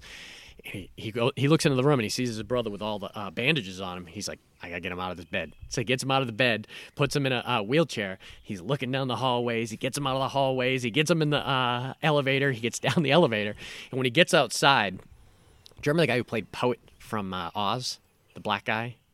Yes. Yeah, he's running an ambulance, not an ambulance, but a service to bring patients home to their houses. And he's like, "Can I get in there? My brother forgot his coat, and he's really well off, and I just want to sit in there in the uh, uh, thing." And uh, he gets in there, and then they take off, and uh, he ends up talking to an, another older black woman on the uh, on the bus. And is your brother okay? Yeah, he'll be all right, and everything. And the, the guy poet says, "Hey, I don't have you on this list." He's like, he's like, "Oh, that's weird." He says, I, "I should be on the list. We just live a couple blocks up. Can you can you drop us off there?" Drops he drops off the black woman and then he goes up a couple streets and then all of a sudden robert pattinson knocks on the black woman's door and says "Uh, we were going down to my house but i realized i got locked out of my house my brother doesn't have his uh, his coat and as you can see can we can i come in and use your phone and stay there with you for a couple minutes and everything and she, she's like yeah you can come in and he says my mom gets off work in like three hours if i could just hang out there and uh, maybe she can come she'll bring me my key and everything uh, and everything. And she, she's like, I have a spare room. You could just stay in there with your brother with your spare room. And uh, his her granddaughter's there, like the 16 year old, uh, like she's in a good amount of the movie. This 16 year old black girl, and. Uh, then he puts his brother in the room. The grandmother goes to sleep, and Robert Pattinson's just hanging out with the uh, with the, little black girl, saying, "Hey, you, you smoke weed, and yeah, we'll smoke some weed and everything." He says, "What what are you guys doing here?" and everything. I'm just waiting for my mother and everything, and they're just kind of kicking it, and it's cool. And uh, Robert Pattinson sees his face come up on the screen when they're watching the news, and he leans over and he starts kissing the, the black girl, and he carries her in the other room, and they're making out in the bed. Like I was like, Robert Pattinson's gonna have sex with a 16 year old girl, and then you could hear the brother waking up, ugh, ugh, and he, he, he jumps off from. He, he goes in the other room and he's he's trying to pin his brother down because his brother's throwing a fit. Where the fuck am I? What's going on? And all of a sudden you realize, oh shit, that's not his brother. He, he grabbed the wrong guy from the hospital. Oh shit. and this guy's some guy. He's like, "Who the fuck are you?" You suddenly realize, oh, he's speaking clearly, and it takes you a couple, like thirty seconds to realize. You still think it's his brother, and you're like, "Holy shit!" And uh, then Robert Pattinson comes out. I took you from the hospital, man. I'm sorry. I thought you were my brother. He's like, well, I'm not my, my fucking brother. Give me a phone, dude. He's like, where are we? He says, I got you out of the hospital. He's like, I just got released from fucking prison, dude. He's like, and I got hit by a car. He, he was doing a whole bunch of, he went through this whole story. I was doing all this acid. I had this whole thing of acid and everything. And he's like, you still have the acid? He says, no, I dropped it and everything. Do, do you know where you dropped it? He says, there's money there too let's go, dude. And so he just grabs and he teams up hmm. with this kid and he brings the little black girl with her with him too. So him, the kid he accidentally grabs, who, who takes the bandages off and he can talk now and everything, and he's we find out a little about, about his story and his backstory and everything, and, and the little black girl lets him steal the grandmother's car, and then they go to steal the acid. It's like this whole thing that he's got to go through to get money to get his brother out of jail. And I, I, will only that's basically the only the first half hour of like the hour and forty minute movie, and I'll leave it at that because it's so fantastic. Because that's that's the when you realize he took the wrong kid from the hospital, it just goes next level, man. It's like, oh, this is the guys who did Uncut Gems because it's that unfortunate shit that just keeps happening and keeps happening to these guys. And Robert Pattinson kills it, man. He just kills it in this movie. At some point, he's got to dye his hair. Well, he's at the grandmother's house. She, the little girl comes in and she's like, "Did you just use hair dye?" She, he, he's like, "Yeah, I found it in I found it in your medicine cabinet. I hope you don't mind." And she's like, "Man, you're weird." and it's just a weird thing that he just like works his way into this situation so easily, and then he just he plays it by ear and when they go to get the drugs, they get end up getting uh, caught by uh, one of the security guards, who's the guy from. Uh, Captain Phillips. I'm the captain now. Oh, yeah. it, it, they end up hitting him on the head and stealing his clothes and everything, and then dumping acid down his fucking throat. The acid's in like a Sprite, 20 ounce Sprite bottle, and it's like pure as shit. And they're gonna get like uh, 150,000 for it or something like that. But before they do it, they dump a whole bunch down his thing. So when the cops show up, and Robert Pattinson's pretending to be the security guard. This guy just broke in and he's wild. I don't know what the fuck happened to this guy. And he's like, ah, ah. He, he can't even speak. And they're dragging him to the ambulance and they're, they're going to Baker act his ass. And you're like, man, this was a good movie. I can't believe this movie didn't get out anywhere. So it's on Netflix. So check it out on Netflix. Good Time is the name of it. I had uh, already texted Justin. I was like, I'm, I'm picking this movie Good Time for my uh, wild card for Dave. You need to watch it, man. You need to check this movie out. Uh, it's really, really good, especially if you're an Uncut Gems fan. It's, it's not as. Uh, uh, stressful as Uncut Gems. Uncut Gems, it's like uh, it's it's like no break. you don't have a breather. And there's a couple moments in Good Time where you can actually just breathe, and that was the difference between that and Uncut Gems, where you're like, man, this keeps going and going and going, and I just wanted to stop. it's a great movie though. These those two brothers, man. Uh, uh, and they're gonna they got a lot coming out. I think uh, under their belt, and they're gonna be the ones to watch. I think he got his name under here. His name is shit. I look. Let me check his name so I can give him some good credit here. Uh, I know they're both Israeli. Uh, Benny Safdie is uh, the one that acted in the movie, and his brother Josh did the movie with him. They had that great uh, Spirit Awards thing where they went up there and accepted the awards and talked over each other through the whole movie, because that was kind of what Uncut Gems was, was just people talking over each other. so good. Yeah, I, I like Good Time even more than Uncut Gems, and I loved Uncut Gems. So it's a good wild card one. Definitely check it out. Sounds good. That's it. That's, That's all we it? got for our wild card Yep. episode. We're gonna good one. We're gonna yeah, it was a really good one, man. cra- some classics, but also uh, Uh, some new ones, some new man. ones out. Yeah, definitely check out those new ones. I, I can't recommend the Dead Don't Die and Good Time high enough. It's when I was on the telling Maria about Jojo Rabbit, she's like, Yeah. "All right, maybe you can keep that longer and watch that." Yeah, watch it with her. she would like it, man. It's like it. it's good. My uh, mom's watched it like three times. She loves it. Yeah, it, it's it's just enough of a comedy and with just enough history in it and everything that makes it palatable. What movies are you sending her? He's got me sent bringing some movies down to my mom. Oh yeah, I got a whole shitload of movies going anything down there. anything good she hasn't seen? Ah, yeah. Most of the ones she hasn't seen. There's a couple movies she's seen. I threw in there that I know she hasn't probably seen for doesn't a while. Uh, I'm trying to think if there's any like I can remember. Like Flight and Captain Phillips are two of the movies I'm sending her down. I know she hasn't seen those before. Hugo is a movie I'm sending down. Uh, tons of movie. Uh, the Revenant. I think she's seen The Revenant, but she hasn't seen it in a while. Uh, so there's a there's a bunch. I'd send her you down with like 20 of them, and she's sending you back with some. Uh, so I'm keeping her. I, I love being able to just pick movies for other people that I think they're gonna like. I was like, this movies, you watch them, you'll love them. Trust me. Uh, once you realize what people like and what people don't, very rarely will she come back and be like, ah, that movie kind of sucked. No, at the beginning it did, and I was like, oh yeah, she doesn't like that type down here. So yeah, anything too weird she might not like. Like Dead Or Don't Die, probably not. It's gonna or be up- too complicated and or too complicated. If it gets a little complicated, like I'm not sending Tenet, but she does have Prestige to watch that she still hasn't watched yet. Uh, she watched something yesterday. What did she watch yesterday that she sent uh, me a thing and can't remember what it was. Yeah. She's got a lot of good movies down there, though. But yeah, next couple weeks we have a wild card with me and Justin next week, and then uh, there's an actor pod coming up. Uh, I think that's what we're going to do next. Uh, there was a Christopher Walken pod I, I want to do because he's just got so many on there that we can just pick and choose which ones we want to do. Uh, me and Justin are doing like a romantic comedy uh, one, and then we have some method actors, and there's a whole bunch of stuff coming up. It's a franchise movies, so uh, we're gonna continue trucking through 2021 with some uh, some good flicks.